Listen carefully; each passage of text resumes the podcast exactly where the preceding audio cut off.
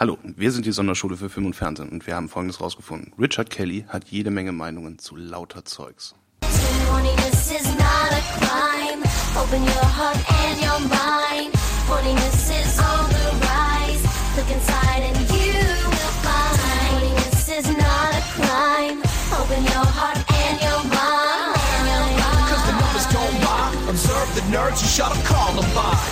Äh, ja.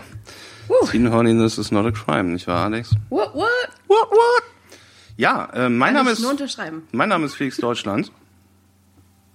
Hey, ich bin Alexandra Schulz. Äh, hallo. Ich bin komplett erledigt von dem, was wir gerade erlebt haben. Aber Ähm, ja, wir haben uns Southland Tales angeguckt und das vor gar nicht allzu langer Zeit. Das ist, glaube ich, eine halbe Stunde erst her, als der Abspann gelaufen ist.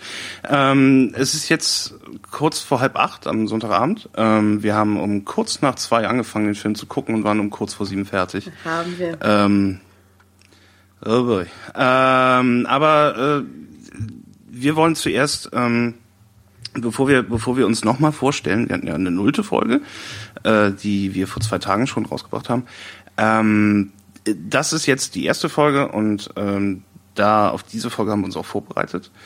Ähm, und wir, bevor wir uns jetzt nochmal vorstellen für die ganz vielen neuen Zuhörer, die wir haben, ähm, wollte ich persönlich nochmal ein paar Leuten danken.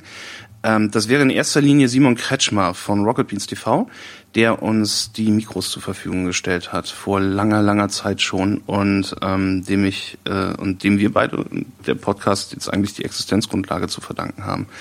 Ähm, ich hoffe, wir werden in Zukunft halt nochmal beruflich was miteinander zu tun haben. Das wäre sehr, sehr cool.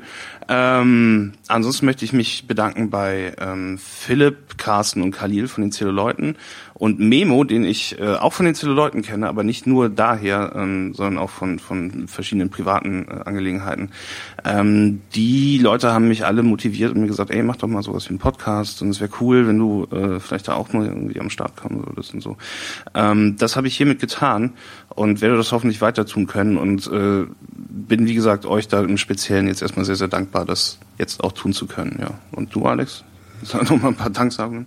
Ähm, ich wollte nur schnell sagen, ja, vielen, vielen Dank an alle Leute, die äh, den Podcast geshared haben auf Tumblr und Twitter und dass ihr reingehört habt. Und ich habe mich wahnsinnig darüber gefreut, weil es hat äh, sehr Spaß gemacht, ihn aufzunehmen. Und ähm, ich freue mich, dass er offensichtlich auch nett anzuhören war. Ja, es haben sich wirklich tatsächlich auch Leute die nullte Folge angehört. Das hätte ich jetzt gar nicht gedacht, ähm, weil ich, äh, wir beide hatten gar nicht geplant, da irgendwie sowas wie eine Folge draus zu machen. Und es ist ein bisschen ähm, äh, zu einer Batman vs. Superman Folge geworden. Falls der Eindruck dadurch entstehen sollte, dass wir in diesem Podcast aktuelle Filme besprechen, äh, das werden wir nicht tun. Ähm, Sonderschule von, für Film und Fernsehen, der, der Name ist durchaus auch mit Bedacht gewählt. Ähm, wir wollen halt über Filme reden, die eventuell nicht ganz so gelungen sind, obwohl das natürlich immer im Auge des Betrachters liegt, aber ähm, wo man mit einer gewissen Objektivität schon sagen kann, das sind keine Meisterwerke, ähm, aber die ich persönlich viel, viel interessanter finde als ähm, das meiste bis alles, was äh, zumindest in Deutschland im Kino läuft, ähm, auch weltweit im Kino. Ähm, und wir hoffen an diesem Film äh, den Spaß, den wir damit hatten, ähm, oder gegebenenfalls auch das Leid damit mit euch teilen zu können. Und eventuell, eventuell besteht die, die minimale Chance, dass ihr beim Zuhören eventuell was lernen könntet. Ähm, aber das, ich fürchte, das wird nicht der Fall sein. Ähm, äh, aber äh, ja, wir beide sind ähm, jeweils studierte Dramaturgen. Genau. Also äh, genau wie Felix äh, bin ich. War äh, gar nicht jetzt als Frage, sollte gar nicht als Frage, Frage betont werden. Wir sind beide studierte Dramaturgen. Punkt. Ich bin total, ich bin so von der Rolle. Okay. Immer noch wegen dem Film oder was? Und wie, ey? Ich habe damit angefangen, dass ich bestätigt habe, dass ich auch finde, dass Teen Horniness kein Crime ist, was halt per se natürlich nicht falsch ist, aber kein Statement, das halt.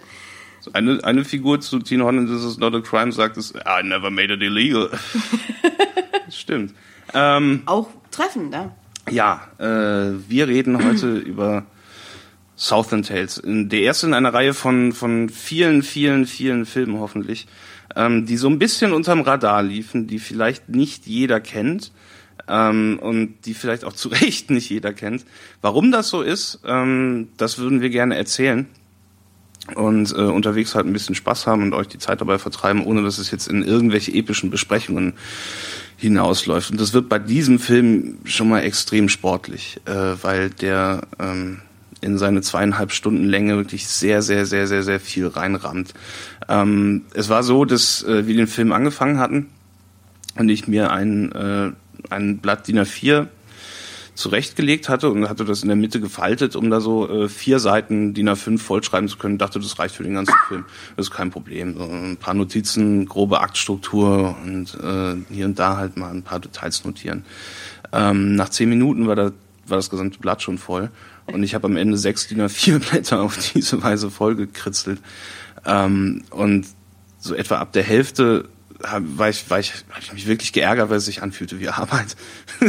ist, wie, irgendwann nach ungefähr 60 Minuten wurde uns beiden ähm, nicht unbedingt im guten Sinne bewusst, dass wir jetzt gerade wirklich ernsthaft eine dramaturgische Analyse von Southland Tales machen werden. Oder es versuchen. Und ähm, ich meine, wie ging's dir? Ich habe mich auf den Film gefreut. Ich hätte ja schon im, im, im vorhergegangenen Podcast gesagt, dass ich Southland Tales sehr mochte, dass ich den ähm, jetzt nicht für einen Geniestreich halte, aber für einen Film, der mir sehr, sehr viel Spaß gemacht hat, von einem Filmemacher, dessen Debütfilm ähm, mir damals so gut gefallen hat, dass er, glaube ich, mit einer der Gründe geworden ist, warum ich Film studiert habe. Ähm, aber, oh boy. Naja, wie ging's dir damit? Also mir ging's so ähnlich wie dir. Also wir hatten den Film ja vorher schon mal gesehen, beide. Und wenn man sich halt einfach nur hinsetzt und ähm, sagt, okay, mal sehen, was hier jetzt äh, alles äh, passiert an Verrücktheiten, Eigenheiten oder was auch immer, dann ist es halt ziemlich vergnüglich zu gucken. Aber wenn man tatsächlich sich ähm, damit beschäftigt, ähm, zu versuchen, den Erzählsträngen zu folgen zum Beispiel oder so, ähm, es ist fürchterlich mühsam und ich bin halt zwischendurch tatsächlich ein bisschen traurig geworden, weil ich dachte, dieser Film hat so viele merkwürdige kleine Momente, die man so gerne besprechen würde, aber man ist so damit beschäftigt, überhaupt nachzuvollziehen, was passiert, dass Man kriegt auch echt Kopfschmerzen von dem Film. Also jeder normale Mensch, ähm, der den, ich glaube nicht, dass sowas jemals passieren wird, weil dieser Film nicht im Fernsehen läuft. Aber gehen wir mal davon aus, dass jemand zufällig durch die Kanäle zappt und dann erwischt er zufälligerweise den Anfang von Southland Tales, der macht den Film nach drei Minuten aus. Wahrscheinlich Ähm. schon. Also ich, ich, es ist interessant, weil bei mir war es tatsächlich so, ich hatte ungefähr, der Film ist, ähm, kann man ja schon mal sagen, sehr lang. Aus nach drei Minuten. Sehr lang, wie lang? Ungefähr zweieinhalb. Zwei Stunden und 20 Minuten ab Beginn des Abspanns. Also der Abspann setzt da noch ein paar Minuten drauf. Danke, genau. Also er ist also schon über zwei Stunden lang. Aber ich hatte tatsächlich, und ich glaube, Felix äh, zweifelt es an, was ich verstehen kann, aber ich hatte bis Minute eine Stunde 13 oder so, hatte ich tatsächlich noch das Gefühl, ja, okay, ich verstehe, was hier passiert. Ich kann zumindest äh, dem groben Ablauf folgen. Und dann aber nach einer Stunde ging es einfach alles aus dem Fenster. Es war einfach, nee, also Ja, ich habe da gesessen und, und äh, schon von der ersten Minute an gedacht, okay, ich muss mir sehr, sehr viele Notizen machen. Ähm, und das jetzt nicht, weil ich einen Podcast drüber machen will, sondern ähm, das ist die, ich benutze jetzt mal einen Anglizismus, Default Viewing Experience für jeden einzelnen armen Menschen, der sich diesen Film angucken möchte. ähm, der sollte sich einen Notizblock beiseite nehmen und einen Stift und dabei sehr, sehr viel notieren, weil der Film einfach mal davon ausgeht, dass man die, äh, dass man die Prequel-Comics gelesen hat. Aber da kommen wir jetzt äh, später noch drauf. Am besten äh, spielen wir jetzt einfach mal den Trailer ab, ähm, damit ihr so ungefähr zumindest erahnen könnt, was wir jetzt die letzten vier, fünf Stunden durchlitten haben. Ähm, der Trailer zu Southland Tales. Viel Spaß.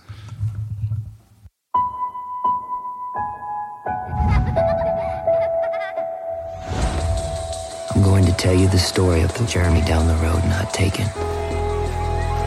This is the way the world ends. This is the way the world ends.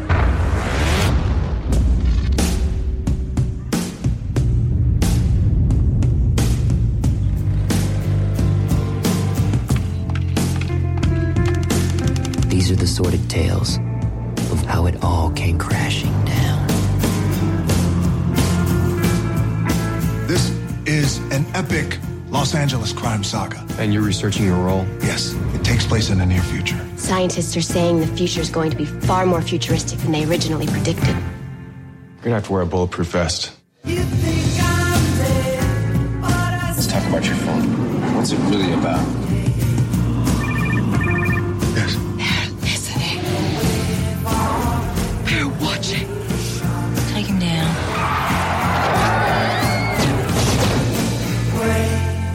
They're not really here. Don't look so scared, Mr. Centauros. The future is just like you imagine. Someone must be hiding it. It's like the nervous breakdown of the century. Nothing that a killer, a porn star, and a tattoo parlor can't handle.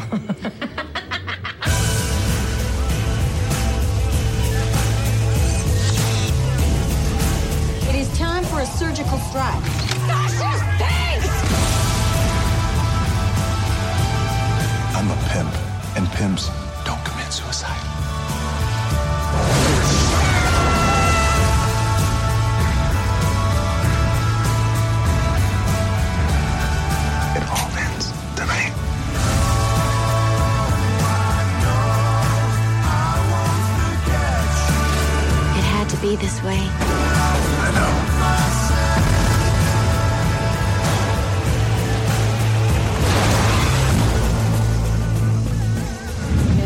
Lot less violence in the world if everyone just got a little more cardio.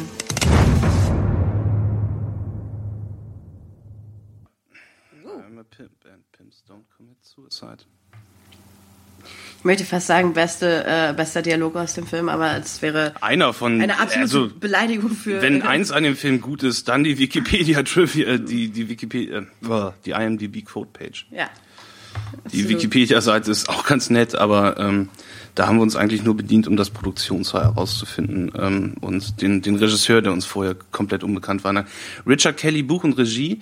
Ähm, wann der Film Premiere hatte, ist ähm, äh, darüber kann man streiten.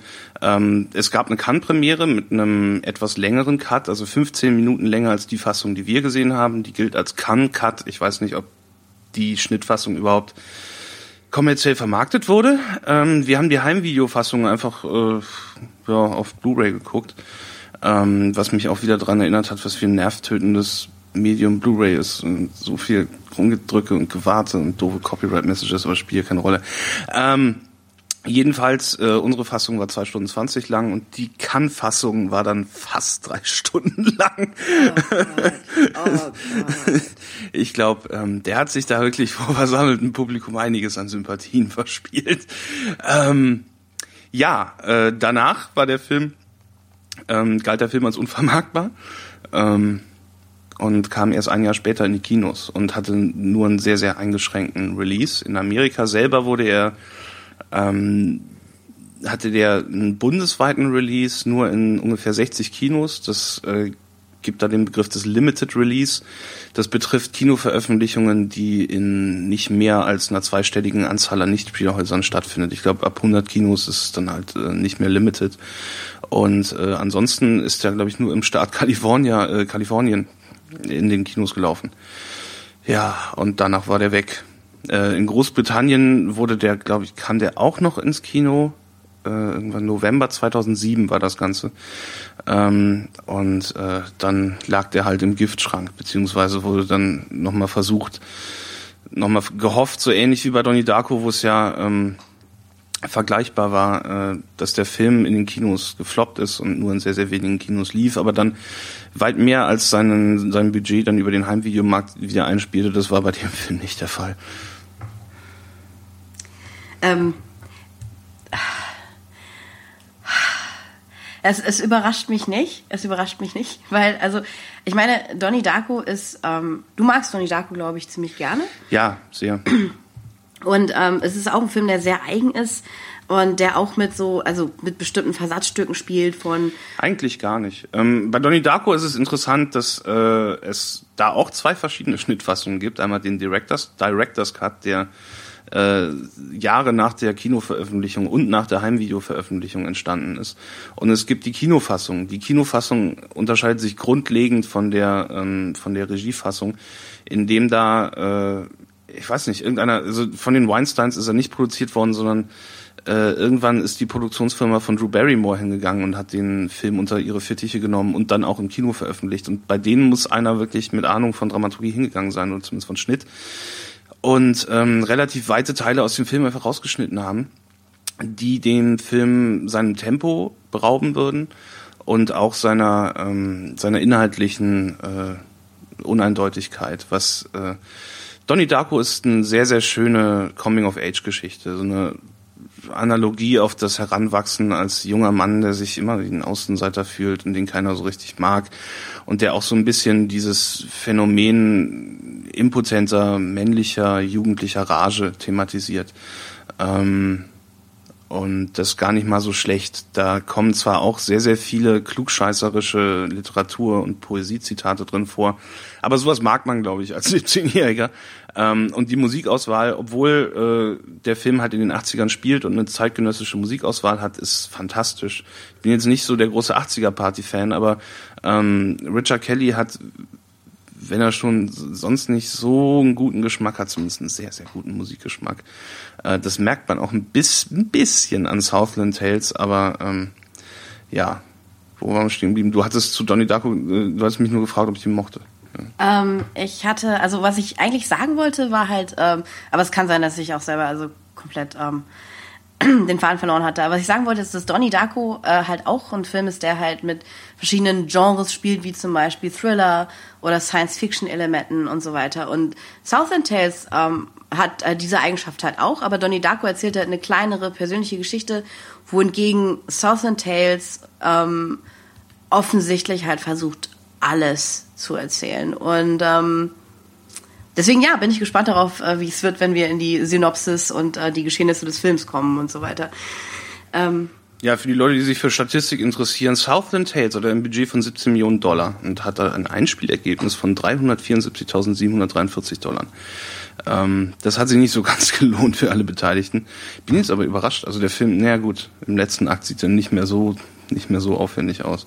Hat auch sehr, sehr schlechtes CGI. Aber ähm, ja, was machen wir jetzt? Also am besten fangen wir jetzt gleich schon müssen wir wohl. mit dem Film an. Ja, es hilft ja nichts.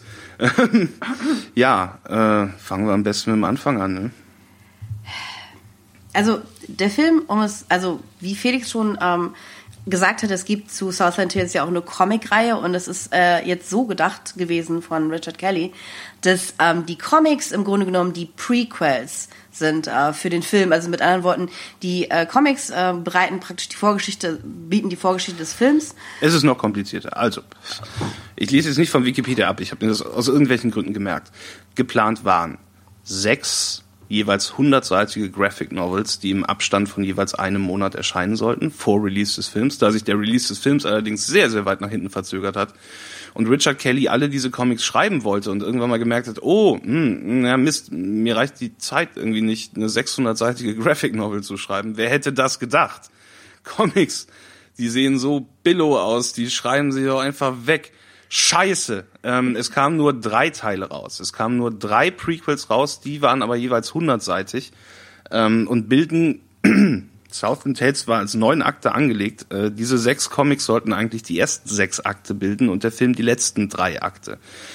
Zwischen den Comics und dem Film sollte eine Webseite quasi als ähm, ich glaube, mittlerweile würde man sagen, als, als, als, als äh, Inkubator, als kreativer Inkubator oder als, als soziales Geliermittel zwischen der Community, den Konsumentenschweinen, ähm, die bitteschön jeden Monat sich eine hundertseitige Graphic Novel kaufen, die Richard Kelly geschrieben hat.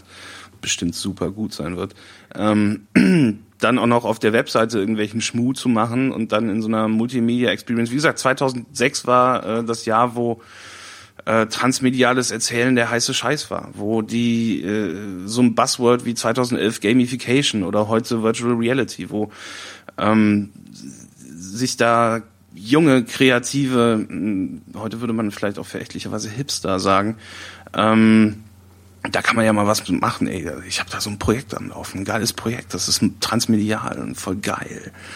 Ähm, und damit bist du zumindest in Hollywood 2006 offensichtlich noch auf offene Ohren gestoßen. Vor allen Dingen, wenn du vorher Donnie Darko gemacht hast, was ja ähm, zumindest ein Word-to-Mouth-Phänomen war, was ein veritabler Erfolg wurde. Nicht zuletzt, weil es das Internet gab und Foren, wo dieser Film dann abgefeiert wurde, weil Leute sich den halt aus Langeweile bei Amazon bestellt hatten. Und ähm, ja, äh, also ich habe selten erlebt, dass ein Regisseur, dessen Debütfilm so massiv gefloppt ist, direkt für seinen zweiten Film quasi. Er hat zwischendurch noch das Drehbuch äh, für Tony Scotts Domino geschrieben. Den haben wir beide auch gesehen und an den können wir uns beide zum Glück auch nicht mehr so gut erinnern, weil es neun Jahre her ist oder so. Es ist außerdem Tony Scott-Film. Es ist ein Tony Scott-Film und du kriegst durch, durch die Art, wie er geschnitten ist, kriegt man, kriegt man sowieso Migräne. Aber ähm, das Buch ist halt auch voll mit so komischen popkulturellen äh, Tangenten. Plötzlich spielen da Ian Ziering und Brian Austin Green aus Beverly Hills äh, für zehn Minuten in dem Film mit.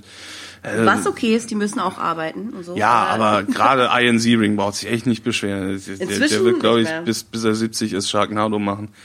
Ähm, aber jedenfalls äh, war das ein Multimedia-Projekt und, und, und der Film selber stellt quasi nur ähm, das, äh, die Spitze auf dem, auf dem Weihnachtsbaum aus Scheiße da, ähm, der halt äh, das Mega-Epos Southland Tales ist. Hat das funktioniert? Sollen wir das jetzt schon vorwegnehmen, ob es funktioniert hat? Nein. Das ist alles, was ich dazu sagen kann. Ähm, aber auf jeden Fall, allein schon die Geschichte mit den Comics äh, spricht natürlich jetzt für die enorme Ambition, äh, die dieses äh, Southland Tales Projekt hatte. Und ähm, Felix, ist es okay, wenn ich ein bisschen in, in, den, in den Plot einsteige? Ähm, ja, also wie viel kann man jetzt noch aus den Comics rausholen, weil wir die beide nicht gelesen haben und auch zu Recht nicht gelesen haben, weil wir ähm, also ich habe das geahnt, dass es ich hatte sehr sehr große Lust äh, Southern Tales quasi noch mal wieder zu entdecken. Ich konnte mich an sehr sehr viel von dem Film nicht mehr erinnern. Was gut so war, aber ich habe immer noch gedacht, das wäre so eine so eine kleine Trash-Perle, ähm, die man auch so anderen Leuten zeigen kann und wie The Room halt oder äh, andere andere Highlights des des Meta-Genres ähm, auch total ironisch abfeiern kann und hahaha. ähm, aber ich, ich, ich hätte nicht gedacht, also ich glaube, das war auch damals so, dass mich der Film ziemlich sauer gemacht hat. Ähm, aber wie damals war es auch so, dass ich so ein bisschen dachte, na, du bist zwar ein ziemlicher Trottel, Richard, aber irgendwie hast du es schon geschafft. Ähm, wie gesagt, ich habe niemanden, kein, mir ist kein Regisseur bekannt, der so schlecht in die in das Geschäft gestartet ist und gleich für seinen zweiten Film äh, die Schlüssel für die Schokoladenfabrik in die Hand gedrückt bekommen hat. Also Zack Snyder musste Dawn of the Dead machen, 300 und Watchmen, bis er Sucker Punch machen konnte. Und Sucker Punch ist halt ein ist insofern vergleichbar, als dass er ähm, die Vision seines Regisseurs widerspiegelt, wenn er komplette erzählerische Freiheit hat. Also wenn jemand sagt so, Bubi, du kannst jetzt machen, was du willst. So, du hast einen, einen Freischuss, einen Elfmeter, den kannst du verwandeln, so, wie machst du den rein? Und äh, Zack Snyders Antwort auf diese Frage war Sucker Punch und Richard Kellys Antwort auf diese Frage war Southland Tales. Und ähm, nachdem wir jetzt relativ unelegant über diese Comics radoniert haben,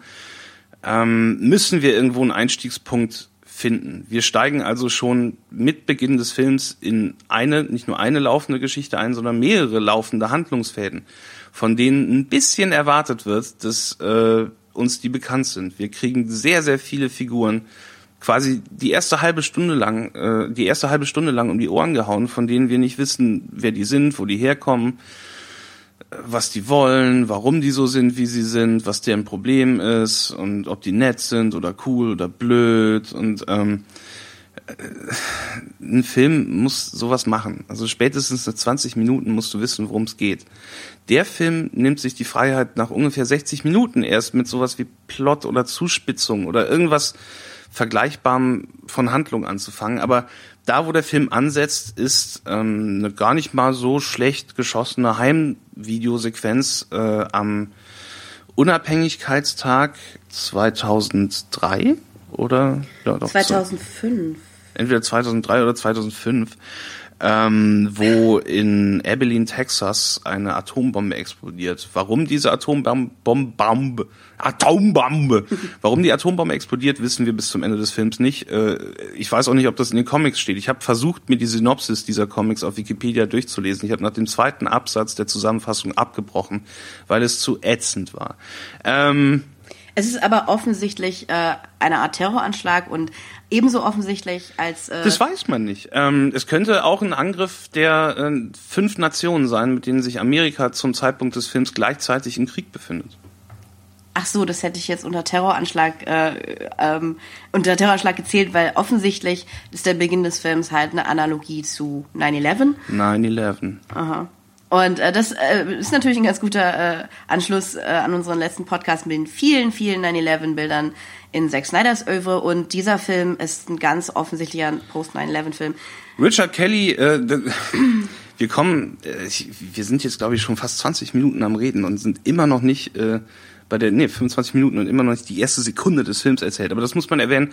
Ähm, Richard Kelly hat tatsächlich eine seltsame Beziehung zum 11. September. Donnie Darko ist zwei Monate nach den Anschlägen im Kino gestartet und die Leute hatten keine große Lust, sich einen Film anzugucken, dessen zentraler Plotpoint ist, dass ein junger Mensch von einer Flugzeugturbine zermanscht wird.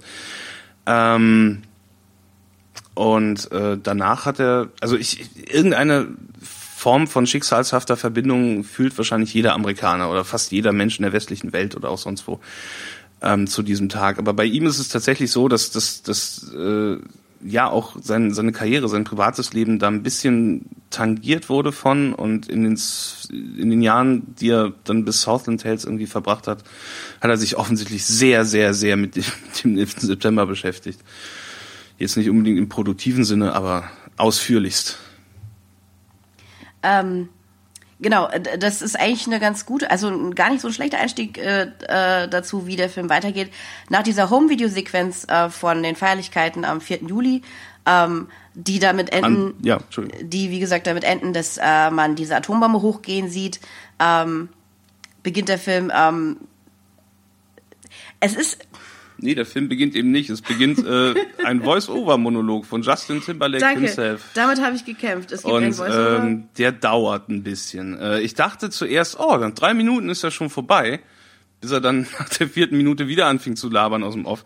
Ähm, wir kriegen das so präsentiert, äh, Paul Verhoeven-Style, ähm, mit so einem Overlay wie in Starship Troopers oder wie in, ähm, äh, nicht Demolition Man, um Gott, das ist ja nicht von Paul Verhoeven, sondern in Give the people a master mehr. Äh, Blade Runner? No. Blade Runner von Paul Verhoeven. Total das wäre Recall. sehr, sehr Es interessant. ist Total Nein, es Recall. war Total Recall. Give the people a master mehr. ähm, Übrigens, danke, ich habe damit das- gekämpft, wie das- ich das beschreiben sollte, dieses das war, Overlay. ja, das war ein totaler Paul Mhm. Verhoeven-Stil. In der linken Ecke hast du Werbung für Budweiser und Hustler, in der rechten Ecke ähm, hast du irgend so, irgendwelche Ticker-Meldungen oder Sportnachrichten ähm, und noch so ein Second Screen und äh, aus dem Off geht dann Justin Timberlake die gesamte Weltgeschichte zwischen 2003-2005 und dem Tag, in dem der Film spielt, nämlich 2008, also den Tag vor dem Unabhängigkeitstag 2008 findet der Großteil des Films statt, äh, was dazwischen passiert ist. Und da ist eine Menge passiert. Also wie gesagt, diese Atomanschläge wir haben zum Dritten Weltkrieg äh, geführt. Das erzählt uns das sogenannte Doomsday Scenario Interface DSI. Ähm, genannt wurde, wurden diese Doppelanschläge, die sich einerseits in Abilene, Texas und noch in einer anderen texanischen Stadt zugetragen haben, als American Hiroshima, was schon mal sehr, sehr geschmackvoll ist. Ähm, die Wehrpflicht wird wieder eingeführt. Ähm, Währenddessen wird in einem der drei Screens, die du gleichzeitig im Bild siehst, äh, die Visual Novel in Auszügen nochmal nacherzählt. Das ist kein Witz. Ähm, es wird erzählt, dass Iran, Syrien, äh, Nordkorea, Afghanistan äh, quasi vernichtet wurden, weil die USA zurückgeschlagen haben. In Syrien wird angeblich noch gekämpft, was einer der vielen seltsamen, also wirklich seltsamen Momente ist, wo der Film fast schon so ein bisschen äh, weitsichtig wirkt und, und, und fast in die Nähe von Smartness kommt, weil Richard Kelly einfach durch Zufall, durch, durch, puren Zufall, nicht durch intellektuelle, ähm, durch intellektuelles Vermögen oder durch einen großen Geist oder dadurch, dass er so eine Art äh, äh, ähm, äh, Rasputin ist, der in die Zukunft sehen kann, ähm, sondern einfach nur durch, durch, durch dummen Stoner-Luck ähm, erraten hat, dass äh, ja da tatsächlich gekämpft wird, momentan im Jahr 2016. Die Straße von Homs wurde gesperrt, also jetzt nicht in echt, sondern im Film. Ähm, dadurch kommt es zu einer Ölkrise in Amerika. Die Amerikaner können nicht mehr tanken. Ähm, es wird gezeigt, wie sich im US-Kongress die Demokraten und die Republikaner zoffen. Äh, wer vielleicht sich ein bisschen auch selbst oberflächlich mit US-Politik beschäftigt, weiß, dass das Maskottchen der Republikaner ein Elefant ist und das Maskottchen der Demokraten ein Esel. Auf einem der fünf Screens in dieser Multimedia in diesem Multimedia-Flächenbombardement sieht man dann plötzlich zwei Elefanten ficken. Was das bedeuten soll, ich weiß es nicht. Aber äh, ab dem Zeitpunkt sollst du wahrscheinlich auch, will der Film dir sagen, ach, ich bin auch so ein bisschen verrückt, ne? Ich bin so ein kleines bisschen lustig. Ich kann, ich kann nicht ausdrücken, wie sehr es mich stört, dass da zwei Elefanten ficken auf dem Video. Was Ja, eigentlich es was ergibt Sinn ergeben Sinn. würde, wäre ein Esel und ein Elefant. Nicht, dass ich das sehen möchte. Ich möchte Ja, das wirklich ich nicht möchte sehen. auch nicht sehen, wie ein Esel einen Elefant fickt. aber es ist ähm, Umgekehrt wäre es ähm, zumindest für einen der beiden nicht tödlich, aber es wäre auch immer noch nicht schön. Obwohl ich Tiersex grundsätzlich ziemlich witzig finde, aber wenn, dann muss die Pointe halt auch gelingen. ähm, ja, und äh, Justin Timberlake eröffnet uns, dass es in Kalifornien mehrere Terrorzellen von linken Terroristen gibt, nämlich Neomarxisten. Und diese Neomarxisten pappen ihre Logos in der ganzen Stadt auf die Wand. Das ist so, ähm, ja, 2006 war das äh, halt eine sehr, sehr gebräuchliche Chiffre. Einfach so Flugblätter, die an die Wand gepappt sind. Ich glaube, also Street Art würde man das jetzt nicht nennen, sondern schlechtes Setdesign. Aber unter anderem ist dann auch äh, die Silhouette der Hasenmaske aus Donnie Darko kurz zu sehen, was so ein kleiner Insider-Gag für die, die, die Richard Kellyites ist, die Richtig. wie nennt man, was ist ein guter Ausdruck für Richard Kelly-Fans? Kelly Heads. Oder Southend Heads. Ich weiß nicht. Drogensüchtige. Ähm, oder Neomarxisten, ich weiß es nicht. Also die. Charakterisierung Die kommen in dem Film nicht gut weg, Alex. Äh, Das, die sag, das sagst du, Neomarxisten, ich weiß. Ich wollte nur sagen, ich finde die Charakterisierung von den Neomarxisten, was äh, die Neomarxisten sind halt die Anarchisten, die sich äh, gegen die Regierung stellen und vor allem halt auch gegen ähm, das Anstreben der Republikaner ein ähm, äh, ein rigides Überwachungssystem äh, einzuführen, das uns sehr bekannt vorkommt, äh, namens in dem Film genannt US Ident. Ähm, US-Ident, nicht EUS-Ident. US Ident, genau. Und ähm, das ist im Grunde genommen Die Neomarxisten äh, rebellieren damit mit ihrer eigenen Webseite, die äh, clevererweise USI Death heißt. USI Death, äh, USI Death und USI Dent, genau. Ähm, weil die Geschichte ist die, die Republikaner nutzen praktisch die äh, Atmosphäre von Angst und Paranoia im Land, um dieses Überwachungssystem durchzudrücken, was wiederum das ist, äh, wogegen sich die Neomarxisten wehren. Die Neomarxisten sind, wie Felix schon gesagt hat, vor allem in Kalifornien und Venice Beach lokalisiert. Ja, aber Justin Timberlake ist ja noch gar nicht fertig mit seiner Exposition Dump. Das geht ja noch Okay, weiter. Der- okay, der, der, der, sorry. Ranz, der scheißt uns den ganzen Ransen voll mit, mit, mit, mit Exposition. Ähm, wir erfahren, dass äh, 2008 nicht Barack Obama und ähm, Biden Alert Joe Biden kandidiert haben, sondern Clinton und Lieberman. Lustiges Ticket, ähm, das äh, mit zwei, halt, äh, das sind die Kandidaten der Demokraten. Auf der Seite der Republikaner sind wiederum äh, zwei fiktive Politiker, ähm, ne, auf dem Ticket der Republikaner, genau. Die Republikaner haben einen äh, Präsidentschaftskandidaten und einen Vizepräsidentschaftskandidaten, die fiktiv sind. Diese zwei Figuren sind Hauptfiguren in diesem Film. Ähm, Clinton Lieberman sieht man gar nicht. Äh, man sieht George Bush aber ein paar Mal. Ähm, Auch sehr geschmackvoll. dann wird uns ja gesagt, dass Boxer Santaros verschwindet. Wir wissen nicht, wer Boxer Santaros ist. Wir haben keine Ahnung, wer das ist, aber er ist verschwunden. Hätten wir die Comics gelesen, wüssten wir sehr genau, wer Boxer Santaros ist, aber das haben wir nicht gemacht, weil wir faule Arschlöcher sind. Fairerweise muss man dazu sagen, dass Justin Timberlake schon erwähnt, Boxer Santoros ist ein Action-Hollywood-Star, der verheiratet ist, äh, der, der angeheiratet ist an die Familie von diesem ähm, ähm, republikanischen Präsidentschaftskandidaten Frost. Das ist eine Connection. Das ist ein bisschen so ein Schwarzenegger-Kennedy-Ding. Nicht, dass es irgendeine Bedeutung hätte, weil das halt ähm, Ja, Schwarzenegger Kennedy und interessant ist, ähm, wirklich interessant, ähm, derjenige, der Boxer Santaros spielt, nämlich Dwayne The Rock Johnson, ist persönlich befreundet mit Arnold Schwarzenegger. Die sind persönliche Kumpels und äh, ich weiß nicht, ob er ihn im Wahlkampf unterstützt hat, aber äh, man könnte auch sagen, dass Dwayne The Rock Johnson äh, sowohl politische als auch persönliche Beziehungen zur tatsächlich existierenden republikanischen Partei in den USA hat. Äh, ja, und Boxer Santaros ist verschwunden, hat Justin Timberlake gesagt. Ich glaube, an dem Punkt, und wir sind jetzt bei einer, wir sind bei 35 Minuten Podcast und wir sind bei 10 Minuten Film, hört uns keine Sau mehr zu, aber wir Definitiv. machen das jetzt. Wir machen das jetzt, weil wir Hardcore sind. Ähm, Boxer Santaros taucht wieder auf. Wir sehen ihn. Er liegt in der Wüste, hat Amnesie, weiß, kann sich an nichts mehr erinnern und äh, geht gen Horizont. Q to Black, Kapitel Nummer 4, Temptation Waits. Das ist halt, ähm, ich hatte es halt äh, vorgegriffen, aber es ist gut, dass wir jetzt an dem Punkt sind.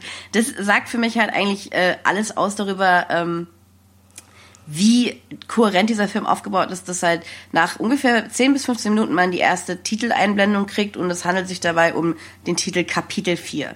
Ähm, Star Wars bedeutet- fängt so an. Das stimmt, Star Wars fängt so an. Aber Allerdings- Star Wars ist gut. Also bei, bei Star Wars wird dir erklärt, wer wer ist. Du weißt, wer was warum macht und wann. Ähm, du weißt, wer die Bösen sind. Äh, also Star Wars ist eine sehr, sehr einfache Geschichte. Southern Tales ist gerade mal so eine Geschichte und ob sie jetzt einfach ist oder nicht, sie ist halt einfach extrem beschissen erzählt.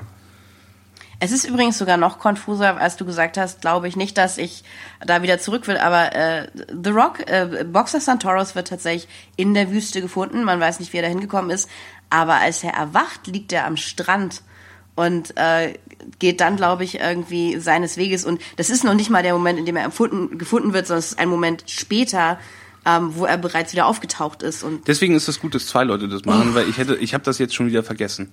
Ähm, du hast völlig recht und ähm, wie gesagt, warum ich mir geht so langsam auf, warum sich noch kein Podcast an diesen Film rangetraut hat. Also auch von Ja, den Amis äh, ist mir geil. keiner bekannt, der Southern Tales behandelt hat. Ähm, ja, also der Film hat jetzt gerade angefangen, äh, so ungefähr. Wir sind immer noch in der Exposition aus dem Off, die Justin Timberlake vorliest. Der Film dauert an dem Zeitpunkt schon elf Minuten. Ähm, es gibt Demos gegen US Ident. Ähm, US Ident wird sogar äh, präsentiert wie in den Snowden-Enthüllungen später mit einem Organigramm. Das ist total krass. Dieses Organigramm sehen wir noch häufiger im Film, es hängt da im Hintergrund als Plakat rum ähm, und erinnert tatsächlich frappierend an die Unterlagen, die auch in den Snowden-Leaks aufgetaucht sind. Und das halt äh, geschmeidige, keine Ahnung, fünf, sechs Jahre später. Ähm, aber wie gesagt, dummer, dummer, äh, dummer Zufall. Äh, aus, aus, aus, aus, aus purem, purem Zufall wirkt Richard Kelly zumindest in, in ganz kurzen Nanosekunden wie ein Genie während dieses Films. Ähm, Nanosekunden. Nanosekunden. Ähm, ja, Holmes, Holmes Osborne spielt den äh, Vizepräsidenten, äh, den Vizepräsidentschaftskandidat, glaube ich. Er ist oder? Frost. Er ist, ach so, er ist der. Präsidentschaftskandidat. Er ist der Präsidentschaftskandidat. Ach so, ja, ja, okay, super. Oh Mann, ich habe den Film wirklich von einer Stunde gesehen.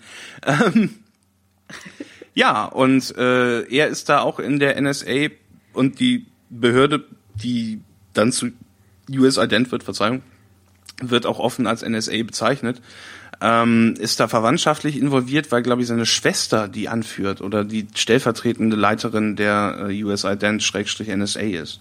Also äh, Joey Richardson spielt ebenfalls eine Figur namens Frost und ich dachte auch die ganze Zeit, sie sei seine Schwester, bin aber inzwischen der Meinung, dass es seine Ehefrau ist, weil Das kann auch sein, ja. Also es Oh, ist, ja. es ist, es würde mehr Sinn ergeben, wenn es seine Ehefrau wäre, ähm, weil äh, also der dann noch seine Tochter mitspielt und sein Schwiegersohn. Das diese Leute, die sind alle Richtig. miteinander verwandt, die kennen sich alle untereinander und sie laufen sich immer an denselben Stellen über den Weg, obwohl sie einen Scheißdreck miteinander zu tun haben sollten. Aber wie gesagt, wir haben ja die Comics nicht gelesen, wir haben keine Ahnung. Ja, ähm, immer noch, immer noch Off-Text, immer noch Exposition. Wir sind jetzt äh, bei der ersten halbwegs richtigen Szene im Film. Sarah Mitchell Gellar spielt äh, eine äh, ehemalige, so wird uns zumindest gesagt, Pornodarstellerin, Schrägstrich Reality-TV-Darstellerin, Schrägstrich äh, Popsängerin, deren Song Teen Horniness is not a crime gerade die ganze Nation äh, wie der Donner rührt ähm, und von der wir ein paar Takte in der Intro-Musik dieser Folge gehört haben. Ähm, und die hat eine Affäre mit Boxer Santoros, der wiederum, wie wir ja jetzt, glaube ich, wirklich sehr schlecht erklärt haben, der Schwiegersohn von Holmes Osborne ist, ähm, dem Präsidentschaftskandidaten der Republikaner. Ja, und die poppen halt miteinander, sage ich jetzt mal. Ne? Ähm, aber das ist nicht das Einzige, was sie machen, denn sie haben auch ein Drehbuch geschrieben. Sie haben zusammen ein Drehbuch geschrieben, zwei, zwei große Denker ihrer Zeit, äh, ein Actionstar, der sowohl von seinem Background als auch seinem Aussehen komischerweise sehr an Dwayne The Rock Johnson, äh, den echten Dwayne The Rock Johnson erinnert. Und äh, Sarah Michelle Gellar, ehemaliger, also Sarah Michelle Gellar ist jetzt kein ehemaliger Pornostar, aber die Frau, die sie spielt, ist halt so eine Art, äh, so eine Mischung aus äh, Britney Spears und Sasha Grey wahrscheinlich. Ähm, äh, mit den mit den Mitteln von ähm, keine Ahnung so einem so einem Äffchen für so Weltraumversuche. Krista Now ist halt insofern eine ganz interessante Figur, weil sie ist ein bisschen heutig, insofern, dass sie halt absolut besessen ist vom Aufbau ihrer Marke, also ihrem Namen als Marke, wie äh, Felix schon gesagt hat. Sie hat, sie ist ein ehemaliges Pornostarlet. Sie hat eine Talkshow, in der sie halt mit anderen Pornostarlets über Politik spricht. Sie äh, hat einen Energy Drink, sie hat ein Musikvideo ähm, und sie ist halt. Das ist ein Energy Drink mit ihrem eigenen Gesicht drauf. Aus dem, ähm, also auf der Dose ist ihr eigenes Gesicht drauf und sie trinkt ständig diesen Energy Drink. Das ist ähm, also wenn es als Gag gemeint ist und als was anderes soll es gemeint sein, obwohl das bei dem Film kann man das nie so genau sagen, dann ist es sehr lustig. Und sie ist halt, sie ist äh, eine sehr, also eine Figur, die sich sehr sexpositiv gibt, was eine schöne Sache ist und äh, diese Sachen sagt wie sagt wie äh, we're a bisexual nation that's in denial ähm, und äh, sich sehr einsetzt für sexuelle Selbstbestimmung, aber halt da bei dem Film, wie du mich darauf hingewiesen hast, auch so ein bisschen vorgeführt wird, weil, ähm, wie du schon selber sagtest, sie ist im Grunde jemand, der keine Ahnung hat, was sie redet. Und ähm, im Verlauf der Handlung zum Spielball. Also, da muss man sich halt dann auch mal in den Autor hineinversetzen und was der, was der halt auch für ein schweres Leben hat. Also der hat es ja auch nicht einfach. Und der, der sieht jeden Tag, sieht er halt diese, diese jungen Dinger äh, rum, rumhampeln und, und, und Zeug erzählen, dass er doof findet. Und irgendwie, irgendwie hat, ich habe das Gefühl, dass Richard Kelly relativ viel antifeministisches Soapboxing betreibt, indem er halt Feministinnen als, als, als so, so, so einen Haufen nerviger Tussis beschreibt, die entweder zu doof zum Kacken sind ähm, oder halt einfach totale Bitches. Es ist halt sehr, sehr auffällig, wie oft Frauen in dem Film einfach so als Bitch bezeichnet werden. Also ist, fuck you, bitch! Und ohne dass es jetzt irgendwie gerechtfertigt wäre oder, oder sonderlichen Kontext hätte, sondern irgendwie, just shut up, you stupid bitch. Na, jedenfalls haben Krista Now und Boxer Santa Ross, also Dwayne Rock Johnson und Sarah Michelle Gellar respektiv, ähm, zusammen ein Drehbuch geschrieben. Weil was sollten diese zwei Leute auch sonst miteinander machen? Also gut aussehende Leute in ihren besten Jahren, einer davon ist Pornodarsteller, schreiben wir mal zusammen ein Drehbuch, setzen uns sechs Wochen lang in so ein schmuckloses Zimmerchen und kloppen da Zeile für Zeile, Seite für Seite raus und, und hassen uns danach, weil wir künstlerisch nicht mit übereinstimmen. Aber die äh, haben offensichtlich sehr, sehr gut miteinander gekonnt. Sie sind die nächsten Gruber und West, die nächsten Affleck ähm, und Damon. Affleck und Damon. ähm, Übrigens, den die Teil, nächsten Rogers und Hammerstein, Boxer Santa Ross und Krista Now. Und sie haben ein Drehbuch geschrieben, das nicht nur gut ist. Sie haben nicht nur ein Drehbuch geschrieben, das richtig geil ist. Sie haben nicht nur ein Drehbuch geschrieben, das das beste Drehbuch aller Zeiten ist. Sie haben ein Drehbuch geschrieben, das quasi äh, die Prophezeiung ist. auch das noch. Das, ja. das sie haben das fünfte Buch Mose geschrieben. Übrigens, die, den Teil fand ich total crazy realistisch. Also, weil, weil wenn, wenn ich mir vorstelle, was so zwei ähm, selbstverliebte, ähm, ähm, selbstverliebte Darsteller, die halt ähm, gerne wenn die Coen, werden, dann, dann wenn die Coen Brothers nicht definitiv. äh, die nächste, das nächste Buch der Offenbarungen schreiben können, warum dann nicht die zwei? Mhm. Ich meine, wir haben es lang genug mit Leuten probiert, die was in der Birne haben. Nee, ich mein, lass, ich lass mein, uns ich mal, lass uns mal hören, was die Idioten dazu beizusteuern Ich haben. finde es 100% glaubwürdig. Wenn irgendjemand ein Drehbuch in der Schublade hat, dann äh, die Boxer Santoroses und Christian aus dieser Welt. Ähm, aber genug dazu. Wie hat man überhaupt die Zeit, Drehbücher zu schreiben, während man acht Stunden lang in der, in der Muckibude äh, Massephase machen muss? Na gut. Er muss ja nicht erst ein Filmcharakter, aber natürlich hast du recht. Ja, ich glaube Dwayne The Rock Johnson, äh, der, der übrigens, äh, wie gesagt, äh, nicht nur so eigentlich ein cooler Dude ist, sondern auch in dem Film äh, innerhalb seiner Mittel einen guten Job macht und sich Mühe gibt, ähm, aber halt wirklich auch gedemütigt wird von dem Drehbuch und dem Regisseur. Ähm, wir sind aber immer noch nicht aus der Exposition raus. Ähm, wir sind jetzt dreiviertel Stunden lang in dem Podcast, wir sind eine Viertelstunde lang in den Film und wir sind immer noch nicht aus der Exposition raus.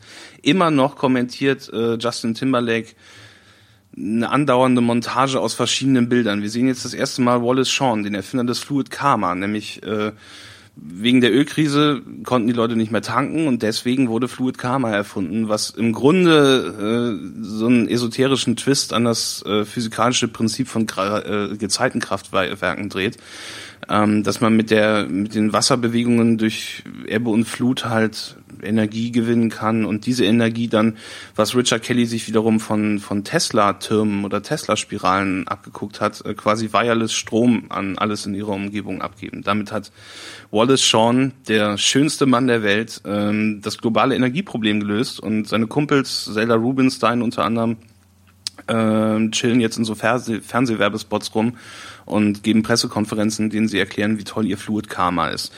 So, und dann kommt Will Sesso durch die Tür. Ähm, ja. Will Sesso aus Mad TV, falls äh, jemandem Will Sesso... Die Älteren unter uns werden sich vielleicht noch an Matt TV erinnern und Will Sesso äh, ist, glaube ich, einer der aus einer Sendung, wo ohnehin nicht sehr viele bekannte Komiker hervorgegangen sind. Äh, Alex Borstein wahrscheinlich noch die bekannteste, die äh, Originalsynchronstimme von der Frau von Peter Griffin in Family Guy. Ähm, und äh, Will Sasso hat damals, das hat mich als Elfjähriger richtig, richtig begeistert, äh, eine Figur namens Don Arshab Visho gespielt in einem Sketch. Ein mexikanischer Wrestler, dessen, dessen Gimmick es war, dass er Leuten, glaube ich, als, als Finishing-Move den Arsch abwischt. Das habe ich definitiv verdrängt. Aber ähm, auf jeden Fall ist ähm, ähm, Will Sasso, also entweder Will Sasso ist ohne irgendeinen Grund in, in dem Haus von Sarah Michelle Gellar oder Sarah Michelle Gellar ist ohne Grund in dem Haus von Will Sasso. Da war ich mir nicht ganz sicher. Da war ich mir auch nicht sicher. ähm, also wo ich mir sicher bin, ist, dass, dass Will Sassos späte Karriere, äh, glaube ich, äh, dann nochmal einen hö kleinen Höhepunkt erfuhr, als er das Medium Wein für sich entdeckte und einer der ersten der ersten Promis des Weinmediums war. Ähm, und zwar nicht den Wein zum Trinken, sondern diese kleinen Filme, die man im Handy aufnimmt. Da hat er sich dann so eine, so eine Orange in den Mund gesteckt und in seinem Auto dann gemacht. Und das war witzig. Ja gut, ich dachte, du redest von Wein. Nee, ich rede von Will er den Sassos. äh, Coppola gemacht, okay. Nee, das wäre cool. Will Sasso Wein, so wie der, der Crystal Skull Wodka von Dan Aykroyd bestimmt auch ähm, ein großes Liebhaberstück. Ja, ähm, und dann äh, kritisiert Will Sasso an Crystal Naus Feminismus rum und da entgegnet sie ihm, das, das habe ich mir extra aufgeschrieben, dass es so gut war. We are a bisexual nation living in denial, all because of a bunch of nerds.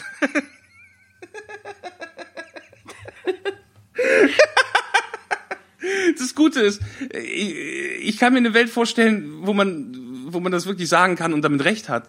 Ähm, aber es kommt halt, wie gesagt, genauso wie Will Sassos Feminismuskritik, komplett aus dem Nichts.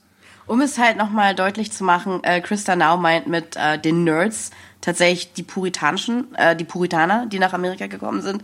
Also äh, für sie äh, besteht halt die Welt aus den sexpositiven Menschen und äh, den puritanischen Menschen, das sind Nerds. Das kommt tatsächlich als Thema ein paar Mal wieder, hat aber dann auch nichts. Ja, also für Richard Kelly scheint es ja genauso zu gelten. Wie gesagt, er betreibt da relativ viel Soapboxing über mehrere Figuren, was den Film, wie gesagt, auch relativ schwer erträglich macht. Ähm, ja, und äh, ja, in dem Film äh, diese Entourage von dem Präsidentschaftskandidaten äh, Holmes Osborne, äh, Schrägstrich Frost, ähm, die hat kurz davor auch so eine Szene, wo sie, wo sie wirklich wie so ein Haufen Dads aussehen, mit, mit ihren komischen, doofen äh, Ray-Ban, nicht Ray-Ban Sonnenbrillen, diese, diese Oakley Sonnenbrillen, ähm, die gerade auch bei weißen Herren mittleren Alters in Amerika sich höchster Beliebtheit erfreuen und bei Polizeispezialkräften und die fragen sich dann, do we look like a bunch of nerds? No, no we don't, no we don't look like nerds. Ähm, sprichst du gerade von der Entourage von Wallace Shawn? Nee, die Entourage von Wallace Shawn ist wieder eine andere. Die Entourage Okay, von Holmes okay. Osborne. auf die freue ich mich schon deswegen. äh, den, Holmes Osborne, den, ja. den Donnie Darko-Kenner als den Familienvater der Darkos wiedererkennen. Ähm, super, also in Donnie Darko hat er toll gespielt, also auch eine schöne Rolle. Ähm, in, Southland Tales muss er wie alle anderen halt äh, Grimassen schneiden zu, zu Kappes. Er macht, glaube ich, ein bisschen Busch. So ein ganz ja, bisschen. also er macht dann auch so ein bisschen auf Southern Charm. ähm, aber eines von diesen vielen Ideen, die, die er einfach so gegen die Wand klatscht und guckt, ob sie hängen bleiben, wird, damit wird nicht viel gemacht. Ähm, ja, Christa Nau erklärt sich nochmal selber, erzählt, dass sie halt äh, total auf ihr Image bedacht ist und äh, ja, das erinnert tatsächlich auf eine organische Art und Weise, auf die Art und Weise, wie sich junge Leute auf YouTube selber vermarkten. Ähm, auch wieder halt äh, auch ein sehr, sehr, sehr dummes Huhn findet mein Korn. Es gab äh, dieses berühmte kopflose Huhn ähm, in Amerika, das, das wurde gefüttert, indem man ihm so kleine Körner in die Halsöffnung einfach reingesteckt hat. Und so ist es, glaube ich, mit Richard Kelly und Ideen auch. Er ist das kopflose Huhn, in den ab und zu mal irgend, irgendjemand, der, keine Ahnung, ein Fan von ihm oder einer, der ihn nett findet, ihm so ein Körnchen in, in, in seinen komischen Halslappen reinsteckt. Und dann werden sie da verarbeitet. Auf die eine oder andere Art. Am Ende kommen sie hinten wieder raus. Ähm, ja, und dann sehen wir noch eine wilde Kamerafahrt durch dieses NSA-Hauptquartier, wo wir dann für, für Bruchteile von einer Sekunde sehen, dass es in diesem NSA-Hauptquartier ähm, einen ganzen, einen ganzen Konferenztisch gibt, um dem sich acht oder zwölf kleinwüchsige Wissenschaftler herumsammeln. Warum diese Wissenschaftler kleinwüchsig sind, weiß ich nicht, aber das wurde automatisch zu dem interessantesten Aspekt des Films für mich.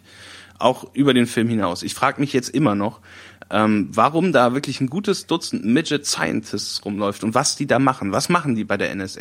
Erstmal tragen die in Richard Kellys NSA alle äh, transparente Regenmäntel über Unterhemden. Also die Leute tragen alle Unterhemden und darüber dann einen transparenten Regenmantel, was äh, also so schlechtes Kostümdesign ist, dass es eigentlich wirklich nur noch Symbolismus sein kann. Dass Richard Kelly dann so dachte, oh, Moment, gehe ich mal zum Kostümbildner hin und erzähl dem mal, was ich gestern, was mir gestern eingefallen ist nach dem Aufstehen. Ähm, und das wurde dann auch eins zu eins im Film umgesetzt. Und äh, ja, die sehen alle aus wie Nerds, auch wenn Holmes Osborne äh, sich da ein bisschen unsicher ist. Ich fand, äh, ich fand diese Idee mit den äh, durchsichtigen äh, Regenmänteln über den äh, Unterhemden ganz gelungen auf so eine äh, Berliner Volksbühne Theateraufführungsart und Weise. Ja, und ich Ähm, finde sowas schrecklich. Deswegen kann, ich kann mit Berliner Volksbühne Zeug nichts anfangen. Und es, es, es wirkte aber tatsächlich wie, ja, wie. Es war überzeugend steril und ähm, so ein bisschen Ja, aber warum- vage futuristisch. Aber, Warum sollen äh, Leute dann plötzlich aufhören, sich Baumwollhemden anzuziehen und einen Sakko oder einen Pulli? Gar nicht. Sind sie, hast du bei der NSA irgendwie ständig mit irgendwelchen Datenlecks zu tun, die tatsächlich wie Kaffee über deine Kleidung Oh, drüber oh laufen nein, nein, und Flecken Daten verursachen oder so? Ja, keine die dann nachher Ahnung, abgespielt, sicher. ich weiß es nicht. Aber Also visuell, aber ja, nee. sahen so aus, als würden sie in der Chipfabrik für Nudisten arbeiten oder oder in der in der weltgrößten Spit-Take-Fabrik der Welt, wo sie ständig hier so einen Schluck Kaffee nehmen und dann Ich weiß es nicht. Ähm, ja, auf jeden Fall will Senator Frost, zu dem Zeitpunkt noch nicht Präsident Frost und äh, man weiß auch nicht, ob er das Rennen dann am Ende gewinnt, ähm, will aber Boxer Santa rausfinden, aus Gründen. Ähm, Ja. Naja, ähm, in erster Linie, weil äh, seine Tochter äh, mit ihm verheiratet ist, also mit Boxer Centaurus. Ja, stimmt, da war ja was. Das ist ein Ähm, Schwiegersohn. Wobei, ähm, ja, das tatsächlich auch, also äh, nicht sehr gut erzählt ist. Also die, die Figur, ich, ich will wirklich deinen tollen Notizen nicht vorgreifen, aber die Figur, äh, die äh, mit Boxer Centaurus verheiratet ist und verwandt mit diesen Politikern, ähm, taucht erst ab nach einer Stunde auf oder so. Aber machen wir erstmal weiter. äh, ja, wir kommen dahin. wollen wir uns selber mal nicht vorgreifen. Genau. Also Im Film geht es so weiter, dass äh, ähm, wir jetzt über verschiedene andere Figuren erfahren, dass äh, Boxer Santaros, als er aufgefunden wurde, auch ein Auto aufgefunden wurde, das komplett ausgebrannt war und in dessen äh, Innenraum sich ein menschlicher Körper befand, der mitverbrannt ist. So, und diesen Körper wird äh, dann sofort sehr, sehr laut der Mantel des Schweigens gelegt. Und nach anderthalb Stunden wird das wieder aufgegriffen. Uiuiui, freuen wir uns schon mal drauf. Dann gibt's nämlich einen fetten Twist. Ähm, aber bis dahin werden wir uns äh, zwangsläufig mit dummer Scheiße beschäftigen. Wie zum Beispiel, was machen die Neomarxisten in Venice Beach? Ähm, die sind halt in ihrem Underground äh, organisiert, der sich richtig clever USI Death genannt hat. Ähm, und nicht so ein bekackter Name wie WikiLeaks. Und das sind natürlich auch, äh, also das, du hattest mich gefragt, wie ich die, die, die, Zielgruppe oder zumindest die, die Alters- oder Gesellschaftsgruppe nennen würde, ähm, die diese Neomarxisten wiedergeben sollen. Und mir fiel als erster Begriff eigentlich nur Kunstwichser ein. ähm, und das ist, glaube ich, äh, auch wieder Soapboxing von Richard Kelly. Ähm, für den scheinen Künstler halt einfach irgendwelche Larifari-Trottel zu sein. Also, eine entscheidende Rolle spielt zum Beispiel ein ähm, Spoken Poetry Performance Pärchen, gespielt Oh. von, großartigerweise gespielt von Avon Barksdale und Amy Pöhler. und äh, aber das jede Szene mit diesen Leuten, fast jeder Neomarxist wirkt halt wie so ein Kreuzberger Hinterhof Heini, der mit irgendwelchen irgendwelchem schweren Gerät äh, komische Muster in, in, in Blechplatten reinätzt oder so. Ähm, und der auch mit ähnlichem Respekt behandelt wird, wie ich gerade diese Verallgemeinerung formuliert habe. Ähm, ich, ich will halt, also du hast recht, letztendlich kommen die, die Neomarxisten nicht gut weg. Ich muss aber trotzdem sagen, ich fand eigentlich das mit die sympathischste Gruppe im Film. Also mir hat irgendwie die Idee gefallen, dass ähm, diese äh, politischen Aktivisten halt äh, praktisch so eine Gruppe sind ja aus äh, Poetry, Slam-Leuten, Tattoo-Artists, äh, Porno, feministischen Pornofilmerinnen und natürlich, natürlich kann man dann wiederum sagen, der Film macht sich darüber über, böse lustig über äh, Leute, die solchen Aktivitäten nachgehen, aber die Schauspieler Jede einzelne dieser spielen die Figuren alle ziemlich authentisch. Wird, und wird, ähm, wird als Karikatur dargestellt. Äh, Man kann doch nicht sagen, dass die Schauspieler, die authentisch spielen, ich fand sie, Nora Dunn ziemlich cool. weil sie, weil sie halt nichts spielen, das authentisch ist. Nora Dunn war toll, aber ähm, das war so quasi die einzige Darstellerin. Und ich glaube, ähm, einfach nur aus dem Grund, weil sie sich über Regieanweisungen hinweggesetzt hat, die ihre Figur von der Anlage her und auch in der Umsetzung so spielte wie ein normaler Mensch. Also wie ein Ja. normaler Mensch reden wird. Bis auf gewisse Ausnahmen ähm, wo ich mir ziemlich sicher bin, dass Nora dann gedacht hat, okay, ich mache das, weil ich sonst kein Geld kriege, aber ich mache das auch nur deswegen, du dummer Arsch, Richard Kelly. ähm, aber äh, ja, aber diese Leute, dieses ganze Milieu wird, wird extrem despektierlich behandelt, finde ich.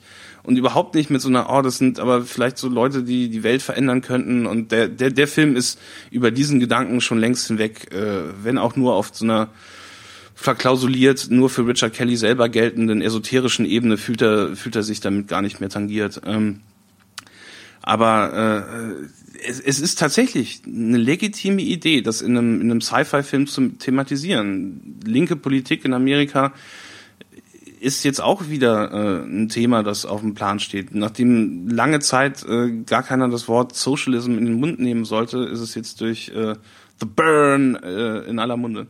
Mhm. Ähm, das konnte Richard Kelly auch unmöglich vorhersehen. Wie gesagt, äh, ihm war aus gutem Grund damals halt noch nicht ein junger Herr namens Barack Obama bekannt, äh, der damals halt noch äh, Anwalt in Chicago war und Nebenberuf Politiker. Äh, oder umgekehrt, ich weiß nicht so genau. Äh, jedenfalls äh, finde ich finde ich das total legitim, ähm, halt so so so linke Symbolik und Ideologie halt irgendwie in einem Sci-Fi-Film verwurstet zu sehen. Also dass man halt auch konkret Begriffe aus dieser Ideologie benutzt, wie zum Beispiel Marxismus. Aber es spricht halt Bände, ähm, wie Kelly den Film gestaltet, dass der sich auch nur auf der alleroberflächlichsten Art dafür interessiert. Und ähm, sofort hingehen muss und desillusioniert sein muss und sagen muss, ja, nee, das ist ja alles Quatsch, ich bin ja Amerikaner, also Socialism ist ja, ist ja lustig, aber halt nur so für so Künstlerfatzkes, die von der, von der Hand in den Mund nehmen, irgendwelchen privilegierten Heinis, ähm, die in Wirklichkeit halt auch alle total korrupt sind, was wir ja auch dann sehen werden. Im Grunde ist es das, ja. Und das finde ich halt ein bisschen scheiße. Also das ist nicht clever, das ist auch keine tolle Beobachtung, das ist einfach nur ein Fickfinger gegenüber Leuten, die man milde verachtet oder halt auch mehr als milde verachtet, aber äh, auf dem schon auf dem DVD-Deckel, auf dem äh, auf dem Rücken der Blu-ray äh, wird der Film als äh, Sci-Fi, als schwarze Komödie verkauft, was ich immer, wo einem die Alarmglocken schrillen müssen. Wenn da ein Genre-Mix ist und dann gesagt wird schwarze Komödie, dann dann dann dann werde ich nervös, weil das auch bedeuten kann, dass der Regisseur am Ende gesagt hat, okay, das ist jetzt mega peinlich geworden, die Leute haben alle gelacht. Und warum haben die Leute gelacht? Ich habe das doch als ernst gemacht. Im Moment, Moment, ich sag den Leuten, ich habe das als Witz gemacht. Ich, ich sag denen, das war eine Satire und das war richtig clever. Und so wirkt es auf mich. Also dass, dass, dass äh, dann im, Nach im Nachhinein hingegangen wird und gesagt wird, ja, ja, das ist eine Komödie, ähm, weil der Film als Drama oder als alles andere nicht funktioniert. Und dann, äh, wie gesagt, mit einer Komödie kommst du halt mit absurder Scheiße davon. Da ist das völlig okay, dass sich Avon Barksdale und Amy Pöhler in einem inszenierten Selbstmordattentat so gigantische, hässliche Hexennasen auf, äh, aufmaskieren lassen. Warum auch immer. Also ich habe mir zum Beispiel notiert, äh, äh, Bertolt Brecht, Verfremdungseffekt und so. Das sind sicherlich Worte, die äh, Richard Kelly bei den Proben irgendwann mal fallen gelassen hat, wo er dann sagt, hey, Dwayne, come on, you know about this German fellow named Bertolt Brecht? and he's written a little play. It's called The Blechtrommel. Oh no, it's called Mutter Courage. I got my German authors mixed up. so und äh, dann zeigt er ihm halt äh, Mutter Courage und, und erzählt ihm dann so vom Boxring und so. Und die Figur heißt ja auch Boxer Santa Ross.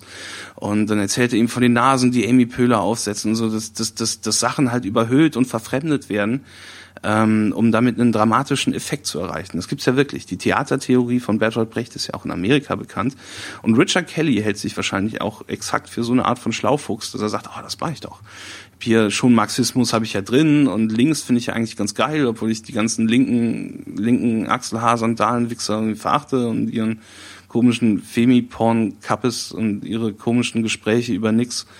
Ähm, aber es ist halt schon cool so. Dann bin ich ein richtiger Künstler, wie dieser eine Bertolt Brecht. Und ja, ähm, wir befinden uns, wie gesagt, also an dem Punkt kann man auch gar nicht mehr sagen, wir sind immer noch im ersten Akt. Der erste Akt dauert ewig lange, der dauert eine Dreiviertelstunde, was auch wieder Wahnsinn ist. Und irgendwann zwischendurch kommen wir zu sprechen äh, durch die Off-Stimme von Justin Timberlake, der äh, das Buch der Offenbarungen zitiert und unter anderem, äh, vielleicht aus dem Mund von Johnny Cash wird's man, wird man es mal gehört haben, Behold the white horse and his name was death. Die Kamera schwenkt auf einen Eiscremewagen. Wer sitzt in diesem Eiscremewagen? Der Highlander. Der Highlander. persönlich, Christopher Lambert. Der reine Highlander. Ein reiner Highlander, ganz genau. Ähm, sitzt in einem Eiscremewagen, äh, verkauft aber natürlich an dieser ähm, paranoiden wilden Welt keine, keine Eiscreme oder vielleicht auch nebenher, weiß ich nicht. Aber in Nee, das sieht Linie, nicht ähm, aus wie ein, wie ein Fahrzeug, aus dem heraus Eiscreme Das verkauft Gerüste wird. des meisten verkauft. Diese Eiscreme hätte irgendwelche schwarzen Schmierereien dran und so. Also das, also er, er betreibt halt einen Waffenladen aus diesem Eiscremewagen heraus. Richtig. Und äh, in diesem äh, kleinen mobilen Waffenladen prangt oben an der Decke sehr gut äh, für alle zu erkennen, auch für den Zuschauer in der Mitte des Bildes, eine Panzerfaust. Oh. Und die Figur spricht an, hey, Christopher Lambert, du alter Highlander, was hängt da bei dir so eine fette Panzerfaust an der Decke? Und Christopher Lambert sagt, ja, ja, das ist eine ziemlich geile Panzerfaust, fass sie mal nicht an, diese fette Panzerfaust. Diese verdammte Panzerfaust ist mega geil. Sie ist meine Panzerfaust. Ähm, Es ist nicht wichtig für diesen Punkt in die Film. It is not that important. Don't worry about the, about the bazooka. It's from Syria. ähm, und äh, ja, der der der Kenner von von von von der Theaterkunst wird vielleicht schon einen einen, einen Verdacht haben ähm, und sich an eine dramatische Regel, die wir in diesem Falle als Tschechows Panzerfaust bezeichnen möchten, äh, aus seinem Hinterkopf wieder hervorkramen. Äh, diese Panzerfaust wird später noch sehr sehr große Bedeutung haben. Ähm, die Neomarxistin, die gerade versucht mit Christophe Lambert einen Waffendeal äh, zu, zu sch schlagen, ist Haben wir übrigens, vorher auch noch ähm, nie gesehen in dem Film. ist, ist eine, ist eine der, es ist wie gesagt eine der neomarxistischen Gruppe und es äh, spielt auch von einer Saturday äh, Night Live Schauspielerin, Cherry O'Terry. Ähm, ich bin mir ziemlich sicher, dass sie auch von SNL war, vielleicht auch Mad TV, ich bin mir sicher. Auf jeden Fall auch äh, eine Komikerin und ähm, sie wird später noch, äh, ja. Ja, die Szene endet damit, dass sie ähm, ihre illegal gekaufte Waffe mit einem Scheck bezahlen will. Mhm. Was ja so ein bisschen anachronistisch ist. Also selbst im fernen Jahr der Zukunft 2008, weil, wie gesagt, der Film ist 2006 entstanden, ähm, bezahlen die Leute halt nicht mehr mit Scheck. Ähm, aber Christopher Lambert, auch wenn sein Ärger über diese Situation ein bisschen nachvollziehbar ist, reagiert meiner Meinung nach über, indem er ihr sagt, Get out of my ice cream truck, you Cro-Magnon bitch! weil sie mit Scheck bezahlen will. Dann, also, dann sag doch bitte, ja, nee, können wir jetzt nicht machen, so, gib mir bitte die Pistole zurück und tschüss. Aber äh, da er sich dann halt auch ein bisschen anstellt, äh, wird er von Cherry O'Terry in den Bauch geschossen. Äh, Der Film en- enthält halt ähm, generell ein paar sehr kreative äh, und sehr äh, satte Schimpfworte. Also kreative und satte Schimpfwörter würde ich jetzt nicht nennen, aber sie rächt sich dann ihre verbale Abrechnung, ihr glorioses Comeback gegenüber Christopher Lamberts Cro-Magnon Bitch ist äh, Cockfucker. Cockfucker. Was ich ehrlich gesagt ganz kreativ fand, die Variante Wieso hat man nicht so. kreativ? Das ist halt wie, jemand, der Cocksucker sagt, aber lispelt. Cockfucker. Also, äh, was sollst du sonst mit einem Cock machen? Gut, okay. Wenn du es so ist ja- betrachtest, ist es tatsächlich ziemlicher Schwachsinn. Ähm, das stimmt. Wenn, wenn, er, wenn er Verkehr hat, dann hat er seine Finger, bestenfalls Nase und Fuß und seinen Cock. Das ist so keine. Er kann ja auch keine Cocks fucken. Also das, das ist ja rein anatomisch nicht möglich. Es sei denn, er hat halt einen Penis, der so winzig ist und so lang, dass er halt in eine Harnröhre reingeht. Aber sonst Es ist halt beides, beides ist machen? gleichermaßen homophob, aber ich habe mich über die beides Variante ist gleichermaßen gleichermaßen behämmert. Also wirklich. Äh, äh, äh, äh, äh, was wäre das Schlimmste, was ich sagen könnte? Äh, Cock, Cockfucker. Cockfucker. Oh, ja, super. Ja, ist ja lustig. Hier, äh, Heteronormativität und bla. Ähm, keine Ahnung. Was, keine Ahnung. So, äh, ja, also gut, dass du deine Aufzeichnung hast, weil ich hätte jetzt nicht gewusst, was als gewusst, nächstes passiert. Ja, ja, ich gut. hätte gewusst, dass Wir sind jetzt auf, auf der sechsten Seite meiner Aufzeichnungen. Ähm, ja, äh, Neon, Neomarxisten, bla bla bla.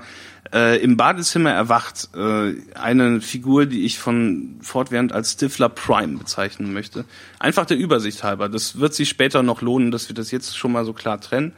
Ähm, Sean William Scott äh, in Polizeiuniform erwacht in einem Badezimmer, guckt sich im Spiegel an, wackelt so ein bisschen von rechts nach links und dieses Spiegelbild geht nicht richtig gleichzeitig mit ihm mit. Er hat so ein bisschen das Gefühl, dass er äh, disassoziiert von, von der Realität ist, als hätte er Drogen genommen oder als wäre er mehr als eine Person. Also ich muss zugeben, dass mir die Szene mit dem Spiegel äh, ganz gut gefallen hat, weil äh, sie tatsächlich irgendwie sehr irritierend ist und ähm, Ja. am ersten, also so, so, so, eine, so eine Idee von jemandem, der sich über seine Identität nicht sicher ist, weil er es ja auch gerade erwacht, äh, ganz gut wiedergibt. Es ähm, ist aber tatsächlich dann ähm, erstmal kein Kommentar zu irgendwas. Er wacht auf und sein Spiegelbild tut nicht dasselbe wie er. Ich weiß nicht, du hattest es, glaube ich, eben schon gesagt, aber Sean William Scott, also Stifler, Prime, erwacht im Hauptquartier der Neomarxisten, die ihn für ihre Pläne einspannen Das ist richtig. Ähm, wobei der Film halt äh, das Kapitalverbrechen begeht, mehrere Unterschlüpfe der Neomarxisten zu zeigen. Es gibt nicht denen einen Unterschlupf, es gibt mehrere Unterschlüpfe. Das erfährt man aber auch nicht durch den Film selber, sondern einfach, weil es logisch anders nicht möglich ist, ähm, dass sich Figuren in der anschließenden Szene an einem Ort treffen, der in der Szene davor eigentlich von von Bullen überrannt wurde. Aber ähm, das jetzt nur so, so als als auch wichtiges Detail. Ähm, er kriegt, nachdem er aufgewacht ist und sich im Spiegel angeguckt hat und dann so rumgemorft ist, gesagt, you gotta become a racist cop. Irgendeine andere Figur erzählt ihm, you gotta become a racist cop. Er muss ein rassistischer Polizist werden. So, also spielen im Rahmen von irgendwas. Er weiß es nicht. Er hat, äh, glaube ich, auch Amnesie. Ähm, ich, ich, ich bin mir nicht, also es ist halt nicht ganz eindeutig, weil sowohl äh, äh, The Rock, also Boxer Santaras, als auch hier äh, Stifler Prime äh, sind beide Figuren, die halt offensichtlich äh, ein bisschen verunsichert darüber sind, äh, wo sie sind, wo, äh, wo sie sich befinden und was ihnen zuvor passiert ist. Ähm, was halt auch interessant wird, wenn die beiden dann miteinander interagieren. Aber es macht halt einem erst nicht mal ganz klar, okay, ist jetzt Stifler Prime komplett eingeweiht in die Pläne der Neomarxistenzelle oder sagen die mir jetzt einfach nur, du machst das, go, go, go, da raus aus der Tür oder ähm, da bin ich mir nicht ganz sicher. Also ob er, also mein Gedanke wäre natürlich, dass er irgendwie so ein junger, äh, äh, so, so ein Jungspund ist, der sich denen angeschlossen hat, aber er wirkt halt andererseits auch wieder sehr verwirrt. Ja, an dem Punkt im Film war ich auch immer noch so halb, halb zumindest in der Hoffnung, dass Richard Kelly eventuell doch das Orakel von Delphi ist.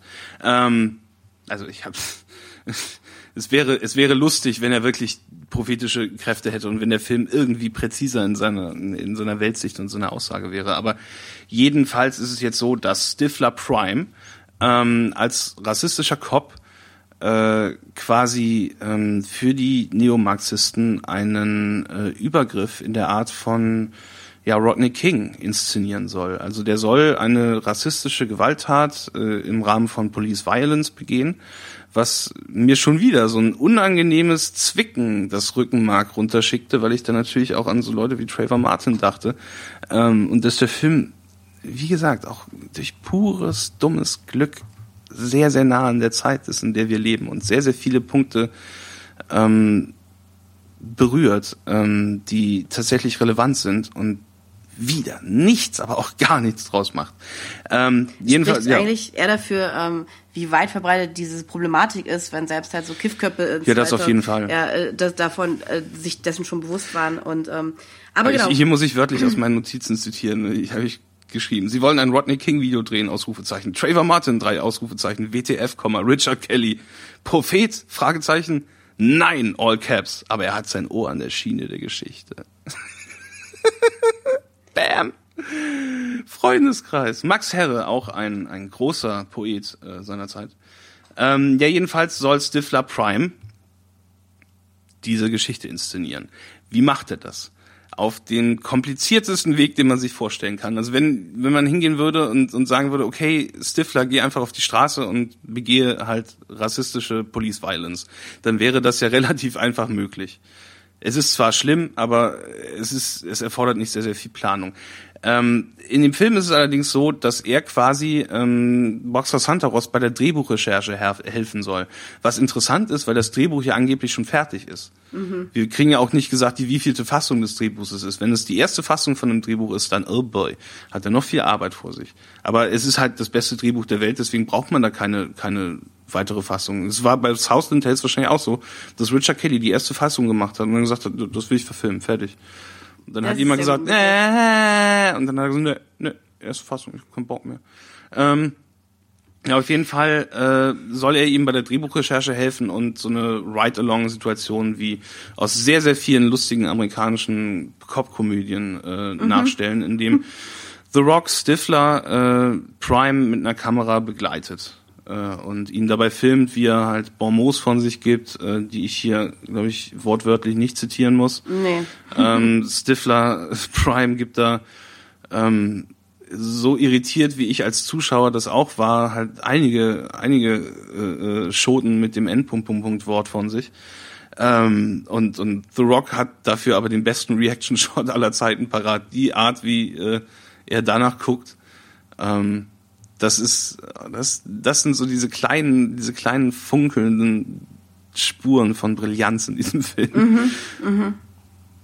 Ja, also es ist halt tatsächlich, ähm, The Rock äh, ist vielleicht grundsätzlich nicht die Person, neben der man dann sitzt und irgendwie so rassistischen Bullshit von sich geben möchte. Ich meine, gut, man kann natürlich sagen, es ist äh, vielleicht eine Rollenrecherchen-Situation, selbst wenn das Drehbuch schon fertig sein sollte. Aber auf alle Fälle. Ähm, Vor allen Dingen ist es interessant, wenn man äh, peu à peu auch was über dieses Drehbuch von äh, über das Drehbuch erfährt, das The Rock und äh, Sarah Michelle Gellar geschrieben haben, äh, unter dem Titel The Power. Ähm, in dem Film spielt Boxer Santaros alias Dwayne Johnson zwar einen Polizisten, aber er macht halt kaum Polizeishit. Als Dwayne The Rock Johnson diese Geschichte nacherzählt, äh, in der es um The Power geht, äh, erzählt er die meiste Zeit von Wissenschaftlern. Der Clou von The Power ist nämlich, dass die Verbrechensrate in Los Angeles plötzlich ansteigt, weil sich die Erdrotation verlangsamt. Und durch die Verlangsamung der Erdrotation äh, werden die Leute brutaler. Ich habe es auch nicht so ganz verstanden. Es ich soll glaube, mehr Sinn war ergeben. das nicht als das. Also es war Nee. tatsächlich die Verlangsamung der Erdrotation. Aber das ist halt äh, diese Prophezeiung, die The Rock geschrieben hat, dass weil die Erdrotation langsamer wird und man nichts dagegen machen kann, werden die Leute immer gewalttätiger.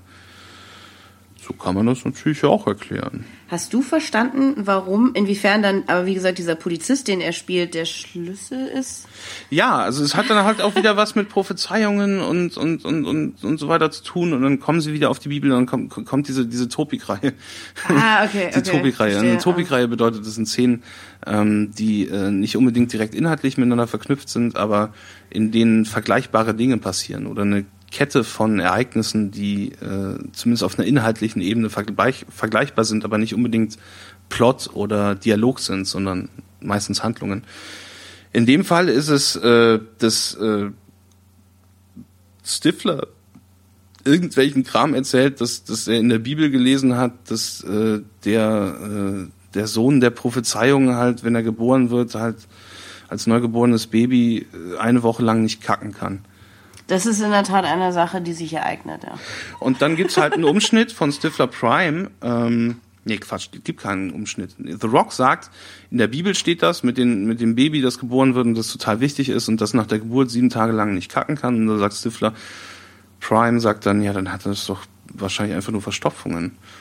Und dann gibt's einen kurzen Moment der betretenen Stille und dann sagt Stifler Prime, ja Moment, aber ich konnte auch seit sechs Tagen nicht kacken. Hm. Uiuiui. Umschnitt auf die Neomarxisten. Gerade streiten sich Avon Barksdale und Amy Pöhler darüber, ob das äh, in der Bibel auch so stand. Äh, äh, äh, irgendwie Also die, kacken. die, die, die beiden geraten auf jeden Fall in ein Wortgefecht miteinander über. Äh, Ja, also Amy Pöhlers Punkt ist halt, ähm, dass sie, dass sie das aufregt, dass Tiere als Wesen sich niemals entscheiden konnten vor Gott, ob sie jetzt kacken müssen oder nicht.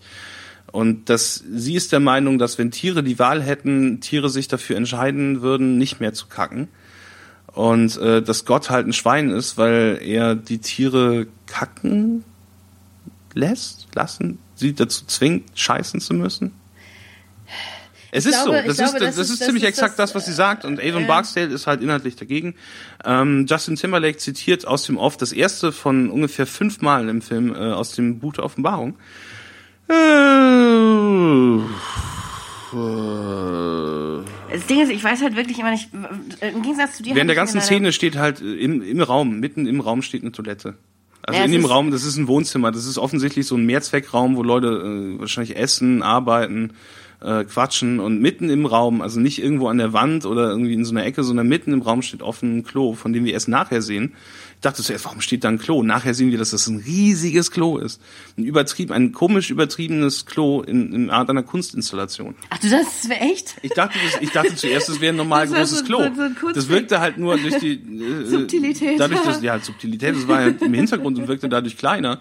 Erst als ein, ein Typ über den Haufen geschossen wurde und dann auf dieses Klo drauf stolperte, und, und, und quasi mit seinem ganzen Körper in die Schüssel gefallen ist, habe ich gesagt, gesehen, wie riesig das Teil ist.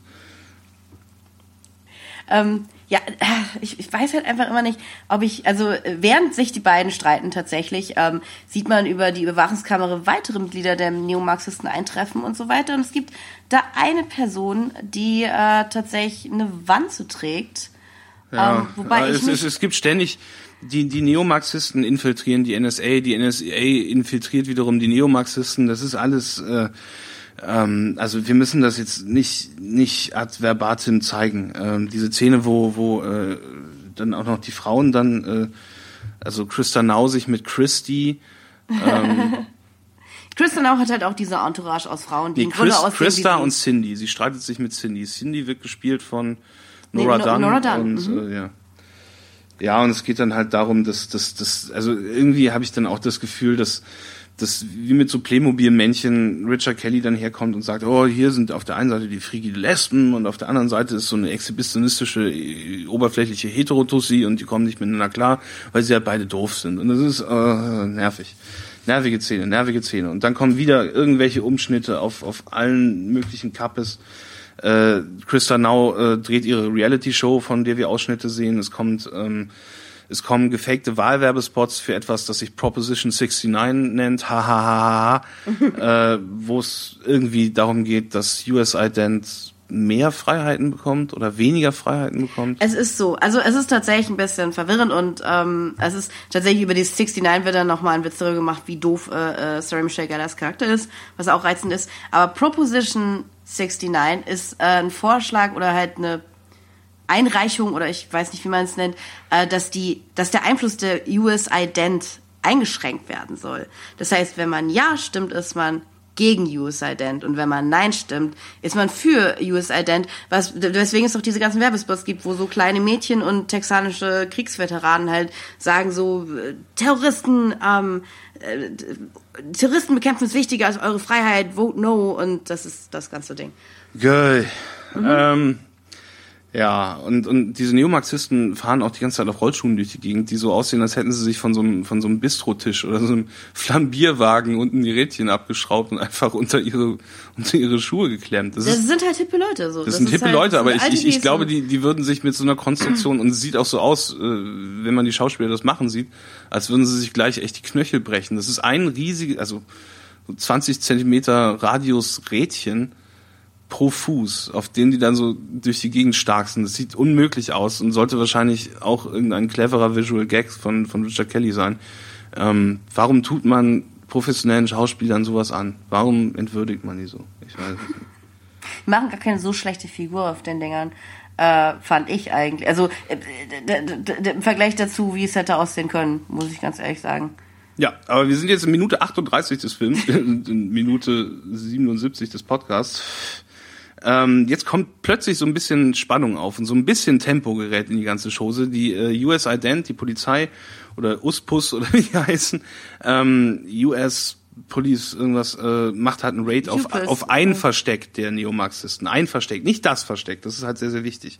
Äh, bei diesem Raid äh, fliegt unter anderem ein Maulwurf der NSA bei den Neomarxisten auf, ähm, aber nicht bevor er Stifler 2, es gibt nämlich zwei Stiflers, äh, Stifler 2 aufweckt und sagt, hey, you gotta wake up, you gotta wake up, du musst aufwachen so und dich ganz schnell verpissen.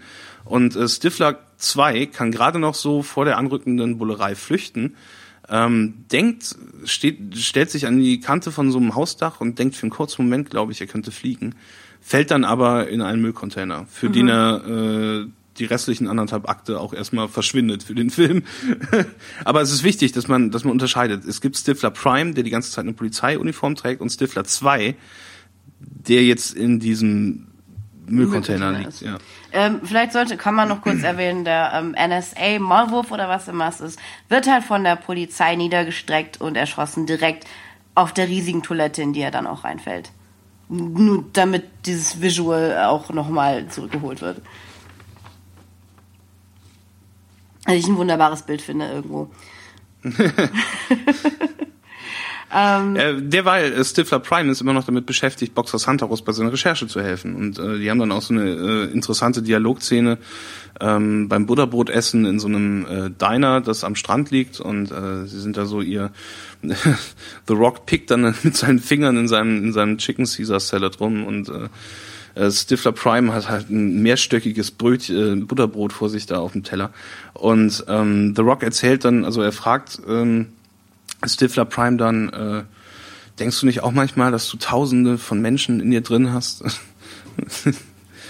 Und äh, fängt dann so eine Analogie an von wegen, ja, Menschen, die wir kennenlernen, existieren in unserer Erinnerung für ewig. Und ich, äh, Boxer Santaros, der, der große, äh, die große Edelfeder, der auch ein bisschen gut mit Worten ist, nicht? Ähm, habe mir dafür den Begriff Memory Gospel ausgedacht und dieser Memory Gospel spielt später auch eine Rolle. Äh, warum? Ach, weiß ich nicht. Äh, A hundred people locked inside you, but your memory glues them together. Außerdem. Ähm, aber ich will auch noch kurz dazu sagen, ähm, ich fand die, die Szene zwischen Stifler Prime und The Rock finde ich eine sehr schön gespielte Szene von beiden Schauspielern. die wird nur dadurch erträglich, dass die Schauspieler das wirklich gut machen. Und ich hatte kein Problem mit dem Dialog. Also ich fand das irgendwie, also als, als so ein Ausdruck des Verloren und Verwirrtseins fand ich ähm, die Szene Ja, aber es, es, es, es wirkt halt wirklich wie Lyrik von, von so einem, von so einem 17-jährigen Hiopai. Also wirklich so, ein- so ein Emo-Kind. Das wirkt nicht wie irgendwas, was ein erwachsener Mann, geschweige denn ein erwachsener Mann, der so aussieht wie The Rock, jemals sagen würde, befreit von jeglichem Kontext. Ähm, Es mag sein, ich fand aber es reizend. die, es, es, es ist halt interessant. Die, die Schauspieler ähm, arbeiten auch viel mit Blicken, sind offensichtlich auch von der Regie dazu angehalten, viel mit Blicken und seltsamen Pausen und äh, betretener Stille zu arbeiten. Weil ich kann mir das nicht erklären, dass sowas, sowas zufällig passiert. Und das machen die Darsteller ziemlich gut. Das wirkt halt nur so, als wären die Schauspieler, die diese Texte spielen müssten, einfach nur offen irritiert von ihrem Drehbuchtext. Ähm, Und wer könnte es ihnen verübeln? Auch? ich könnte es ihnen nicht verübeln. Nee, das ist, äh, das wäre absolut nur folgerichtig, wenn das so wäre. Ähm, aber ich glaube, ich hoffe wirklich, dass es Absicht ist, weil die Leute wie Sean William Scott und The Rock, die sehen einfach zu professionell und zu würdevoll dabei aus, während sie Sachen spielen, ähm, die man eigentlich seinen schlimmsten Feind nicht spielen sehen möchte. Aber während dieser Szene äh, wird äh, The Rock dann plötzlich in einen Buchladen gelockt von Bai Ling, der sogenannten Berlinakten. Für, für die Bildleser unter den Zuhörern. Bei Ling gehört genauso wie Zelda Rubinstein auch äh, zu der Entourage von äh, dem Energieguru Guru Wallace Shawn, äh, beziehungsweise Baron von Westphal heißt die Figur. Baron von ich. Westfalen. Dem- Warum auch immer, ja, keinen deutschen, äh, keinen deutschen Akzent. Die haben alle deutschen Namen. Ich Wallace Shawn spricht wirklich wie so eine Mischung aus, aus, aus Zeichentrickfilm Kröte und New Yorker Taxifahrer. Ja, Wallace Shawn, wie so ein Baby. Das ist unglaublich. Wallace Shawn ist ein fantastischer Schauspieler. Äh, My Dinner with Andre, ähm, auch ein sehr, sehr schöner Film, wo übrigens Lloyd Kaufman von Troma Films die Aufnahmeleitung gemacht hat. Oh, das, Das, ist wissen vielleicht viele tatsächlich.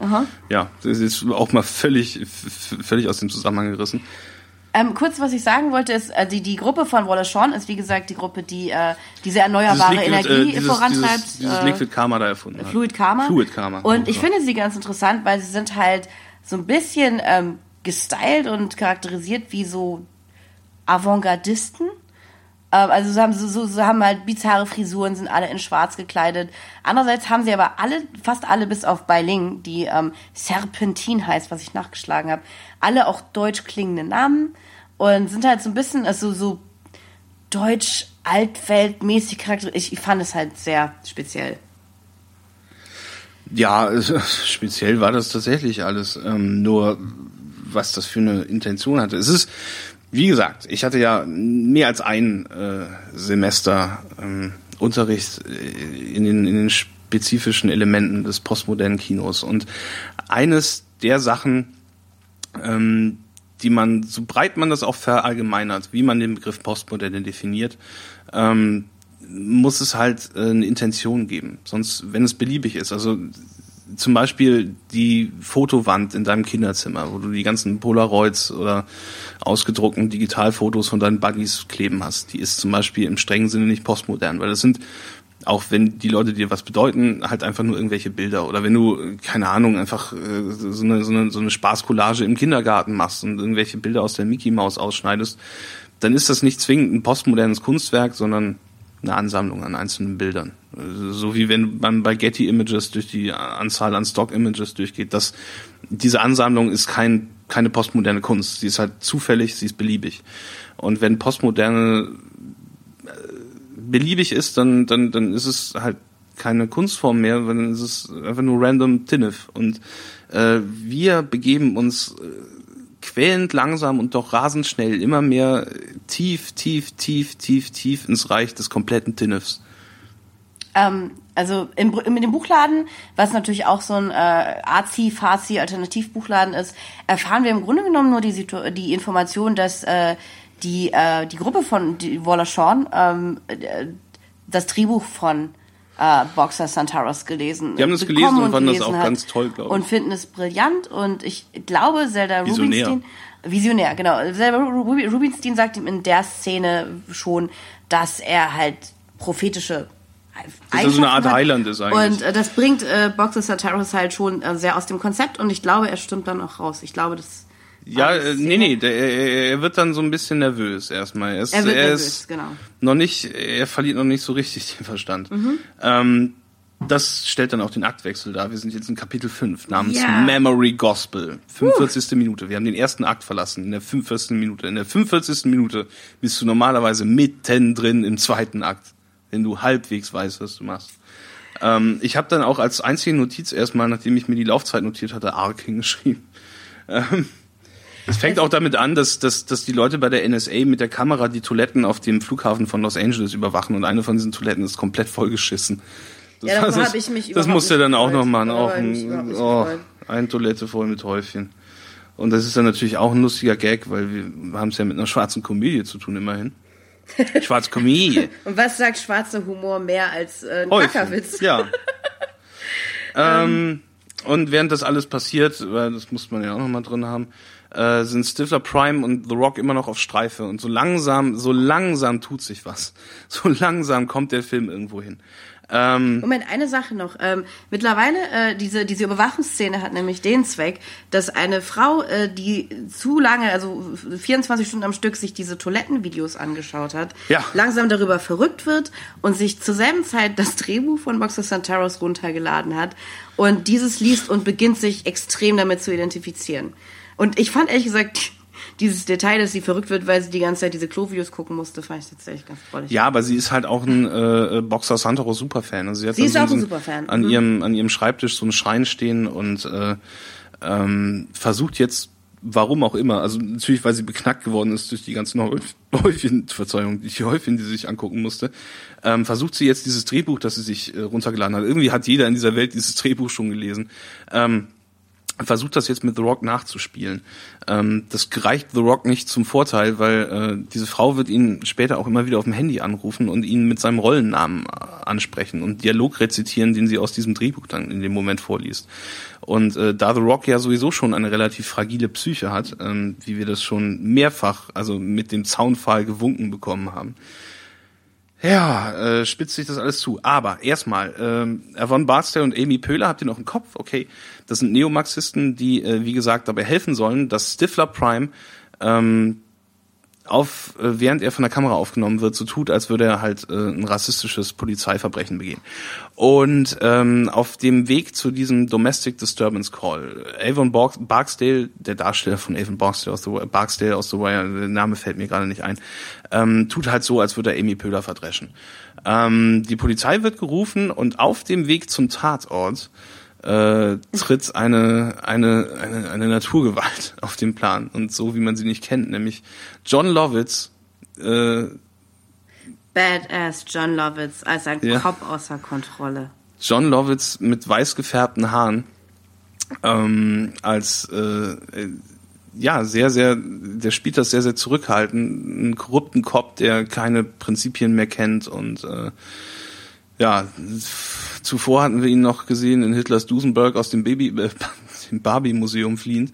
Ähm, Oder jetzt, in Seinfeld. Oder, oder in Seinfeld. oder in ja. Happiness. Oder nicht im Leben von Andy Dick. Ähm, jedenfalls äh, treffen sie auf John Lovitz, der, wie wir dann später erst noch erfahren werden, halt auch noch eine eigene Agenda äh, äh, verfolgt. Aber in dem Moment äh, nehmen wir ihn als Zuschauer auch erstmal nur als völlig durchgeknallten Kopf wahr, der ähm, nicht nur so tut, als würde er Avon Barksy und Amy Pöhler erschießen, sondern sie tatsächlich erschießt und dann einfach weggeht. Ähm, während äh, The Rock das alles mit der Kamera gefilmt hat und äh, dann seinerseits den Verstand verliert und auch wegläuft, wie so ein kleines Kind in so einer Folge Dennis oder so. Wo, wo, äh, Also mit anderen Worten, äh, das Skandalvideo kommt zustande, aber statt halt einem falschen Mord äh, hat man es jetzt mit einem echten zu tun. Und, also, Was die Leute aber jetzt nicht so richtig zu stören scheint, komischerweise. Naja, Cherry O'Terry ist ja irgendwie, ne, hat ja eventuell da ihre Finger im Spiel. Das kommt später ja noch. Aber auf jeden Fall, wer halt sehr, sehr geschockt reagiert, sind auf jeden Fall äh, Boxer Santoros und Stifler Prime, die beide verständlicherweise ähm, äh, komplett entsetzt sind von dem, äh, was da ab, abläuft. Ähm, äh, Stifler Prime, glaube ich, weil er auch davon ausgegangen ist, dass es alles gefaked sein würde. Und halt The Rock, weil er halt wirklich gar keine Ahnung hat, was los ist. Ähm, Und ja. da beginnt sein Nervenzusammenbruch, Ich wie glaube- du schon richtig gesagt hast. Ja. Äh, jetzt gerade, wo ich auf die Uhr gucke, wir nähern uns äh, sekündlich der anderthalb Stunden Marke. An dieser Stelle wäre es, glaube ich, am cleversten, wenn wir einfach eine Pause machen, das Material, was wir jetzt haben, äh, extrahieren, exportieren und das dann schon mal safe haben und dann, auch weil es sich so besser veröffentlichen lässt, äh, nach einer kurzen Pause wieder einsteigen. Ihr müsstet dann eine theoretische zweite Folge, die wir jetzt gleich direkt im Anschluss produzieren werden, während wir uns erleichtern und vielleicht äh, die ein oder andere Zigarette kurz rauchen. Ähm, dann ist es für uns alle, glaube ich, komfortabler. Und wie gesagt, ich habe dann keine Scherereien mit dem Hochladen und irgendwelchen Dateibegrenzungen. Also machen wir an der Stelle kurz einen Cut. Ähm, wenn ihr uns über iTunes verfolgt, was ihr hoffentlich macht, ähm, dann werdet ihr nahtlos in die nächste Folge weitergeleitet. Äh, ansonsten melden wir uns dann wieder nach Bruchteilen von Sekunden der Unterbrechung. Also, bis gleich. Bis gleich.